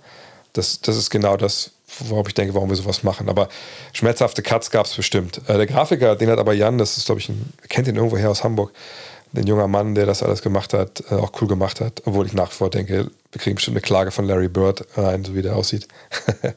ähm, äh, aber die Katze müsste mal Jan beantworten. Aber es gab sicherlich einige Kopfschmerzen, denke ich. Erik Brandmeier fragt, äh, was würdest du heute für deine Schmetterlingstechnik bekommen oder doch lieber auf Zeit schwimmen? Der bezieht sich damit auf den, den Premium-Podcast, den es die Woche gab mit, mit Dean Walle. Ich habe ja mit Dean so einen Origins-Podcast aufgenommen, wo wir uns hingesetzt haben. Bei mir zu Hause kam ja aus Osnabrück vorbei und drüber sprechen, hey, äh, wie haben wir uns eigentlich kennengelernt und was war das damals für eine Zeit für uns? Und äh, war sehr, sehr cool, weil zum einen die Anekdote, auf die der Erik anspricht, wo ich sagen muss, ich, hab, ich bin nicht Schmetterling geschwommen, ich bin Delfin geschwommen. Feiner Unterschied. Ähm, da geht es ihm darum, dass wir uns eigentlich kennenlernen, Dean und ich, beim ähm, Tutorial zum ähm, oder Repeti ich glaube, ich habe ja mal Tutorial gesagt, aber ich glaube, ich meine Repetitorium, ne? Wie heißt das? Egal. Jeweils bei so einer quasi äh, bei so einem Kurs nochmal ne, freiwillig Form vor Diplom, Sport, Schwimmen, ähm, wo wir halt, wo er halt äh, Brustschwimmen nochmal nachholen will und ich muss halt Delfin lernen, weil ich Delfin im Kurs nicht lernen konnte, weil ich Muskelfaserriss hatte, wegen, wegen Hürdenlaufen. Und äh, da lernen wir uns kennen und, und da, an, dann erzählen wir, wir die Story. Aber ich will ihn nicht spoilern, ne, wie wir halt dann ne, beide halt das irgendwie schaffen ne, und wie, wie der Dozent den, den, den Dean halt kennt, obwohl er vor fünf Jahren das letzte Mal in der Sportschule war, als er dann da auch auftaucht, äh, wie der uns dann auch durch die Klausur ein bisschen schleust. Also einfach High Comedy. Ähm, und danach geht es aber auch weiter, dass Dean erzählt, wie er dann einfach quasi noch während er Spieler ist, mehr oder weniger dann reinrutscht in so ein, in dieses Agentendasein. Leute wie Steffen Hamann, äh, Stephen Hutchinson, ähm, eine Vertreter auf einmal. Also ganz, ganz krasse Story auch. Und äh, sind da ein bisschen wild rumgesprungen auch. Stories von Michael Phelps bei Olympia, mit denen er da trinken war und so. Also war echt, war witzig und das müssen wir öfter machen, weil das eben irgendwie auch, auch ich finde es auch mal geil für uns, weil wir die auch an Sachen auch nicht mehr ganz erinnern und dann weiß der andere ein bisschen was mehr als der andere und dann, ah, dann fällt es dann doch wieder ein. Das war sehr cool auf jeden Fall. Letzte Frage von äh, Gene Hackmann. Ganz simple Frage, wie geht's dir? Ja, gut, äh, aber irgendwie auch nicht so richtig gut, wenn ich ehrlich bin, weil, wie gesagt, ne, Kind hat nochmal so äh, Kita wieder mitgebracht. Letzte Woche war ich da zwei Tage raus. Das hängt noch ein bisschen nach. Äh, ich habe ein bisschen Bauchschmerzen jetzt mit der Nummer 4 äh, vom, vom Magazine, weil wir da eigentlich schon viel weiter sein wollten, aber ich dann ja durch den Tod meines Vaters äh, lange, lange halt nicht in der Lage war, irgendwas zu machen und ähm, dass jetzt viele andere auch Probleme haben mit, mit Krankheiten etc., der Autoren ähm, und wir das Ding ja abgeben müssen bis, äh, bis Ende November. Äh, da kommen ein paar harte Wochen auf uns zu. Jetzt, das treibt mich so ein bisschen um und, und ähm, treibt mich so ein bisschen vor mich her. Und ich, ich weiß nicht, wie ihr das kennt, wenn solche Sachen, wenn man weiß, scheiße, ich bin, oder wir sind hinterher, das lähmt mich manchmal einfach so, dass man dann so sitzt und denkt, scheiße, was mache ich jetzt, wo fange ich an? Und dann fängt man an und dann, aber man ist so wirklich wie gelähmt. So. Und ähm, ich hoffe, dass ich das hinter mir lasse jetzt bis, bis Montag, damit ich da dann wirklich wieder voll da reinhauen kann, weil wir haben einfach geile Ideen für dieses 2000er Special. Ähm, wir werden das auch schaffen, das, das, ist nicht das Ding, aber es wird einfach knüppelhart und so soll es eigentlich nicht sein. Und deswegen habe ich es auch schon gesagt, also wir werden jetzt den Dezember eben nicht dann auch sagen, ach komm, das ist okay, mal locker, die nächste Ausgabe kommt erst im, ähm, im Februar äh, oder im März, sondern wir werden dann direkt weitermachen und ähm, mal gucken. Also auch da vielleicht mal Feedback von euch gerne erwünscht. Also wir hatten ja mal dieses Dark Issue angedacht und dann ja gekippt, als letztes Jahr der Krieg los oder dieses Jahr der Krieg losging. Ähm, Wäre das was, was mich interessieren würde, als Nummer 5 quasi, also das erste der Season 2, äh, ähm, dass wir eine Ausgabe machen, wirklich mit, nur mit dunklen Themen, mit Skandal etc. Könnt ihr gerne mal in die Kommentare schreiben, aber dre.gutnext.de. Ja, und das war's. Hey, zwei Stunden heute? Na gut. Viel Kyrie, leider Gottes. Ähm, Danke fürs Zuhören, danke, dass wir es hierhin geschafft haben. Hinweis, ne, MyProtein, Hammer Sale und das sind da, pass auf, ich mache hier keine Pülverchen und irgendwelche Riegel. Alles kein Problem. Aber wenn du Sport treibst, die haben auch echt viele geile Klamotten. Ich habe gerade auch wieder diesen, diesen äh, ich weiß nicht, wie das genau heißt, aber so ein echt geiles, auch so, so technisch, technisches, sag ich mal, Longsleeve an. Ähm, geile Klamotten haben die auch, auch viele on Sale, haben viele Sachen auch so, ne, so Massageguns haben sie auch und äh, auch Sachen für, ähm, ja, für einen täglichen Sportgebrauch. Schaut mal rein. Auch dafür gilt, glaube ich, da, dafür gilt der Code natürlich. Von daher, vielleicht findet ihr was. In diesem Sinne, euch ein grandioses Wochenende. Ähm, ich erfülle mir morgen einen Traum oder meine Frau und meine Tochter erfüllen mir morgen einen Traum. Das werde ich euch sicherlich auf Instagram mitteilen. Äh, vielleicht sehen wir uns da. Ansonsten bis demnächst. Euer André. Hello. Look at this. That is amazing. Thomas Wade with a steal. The emotions of Dirk Nowitzki. What he's always dreamed of. Hoping to have another chance after the bitter loss in 2006. Watch this play.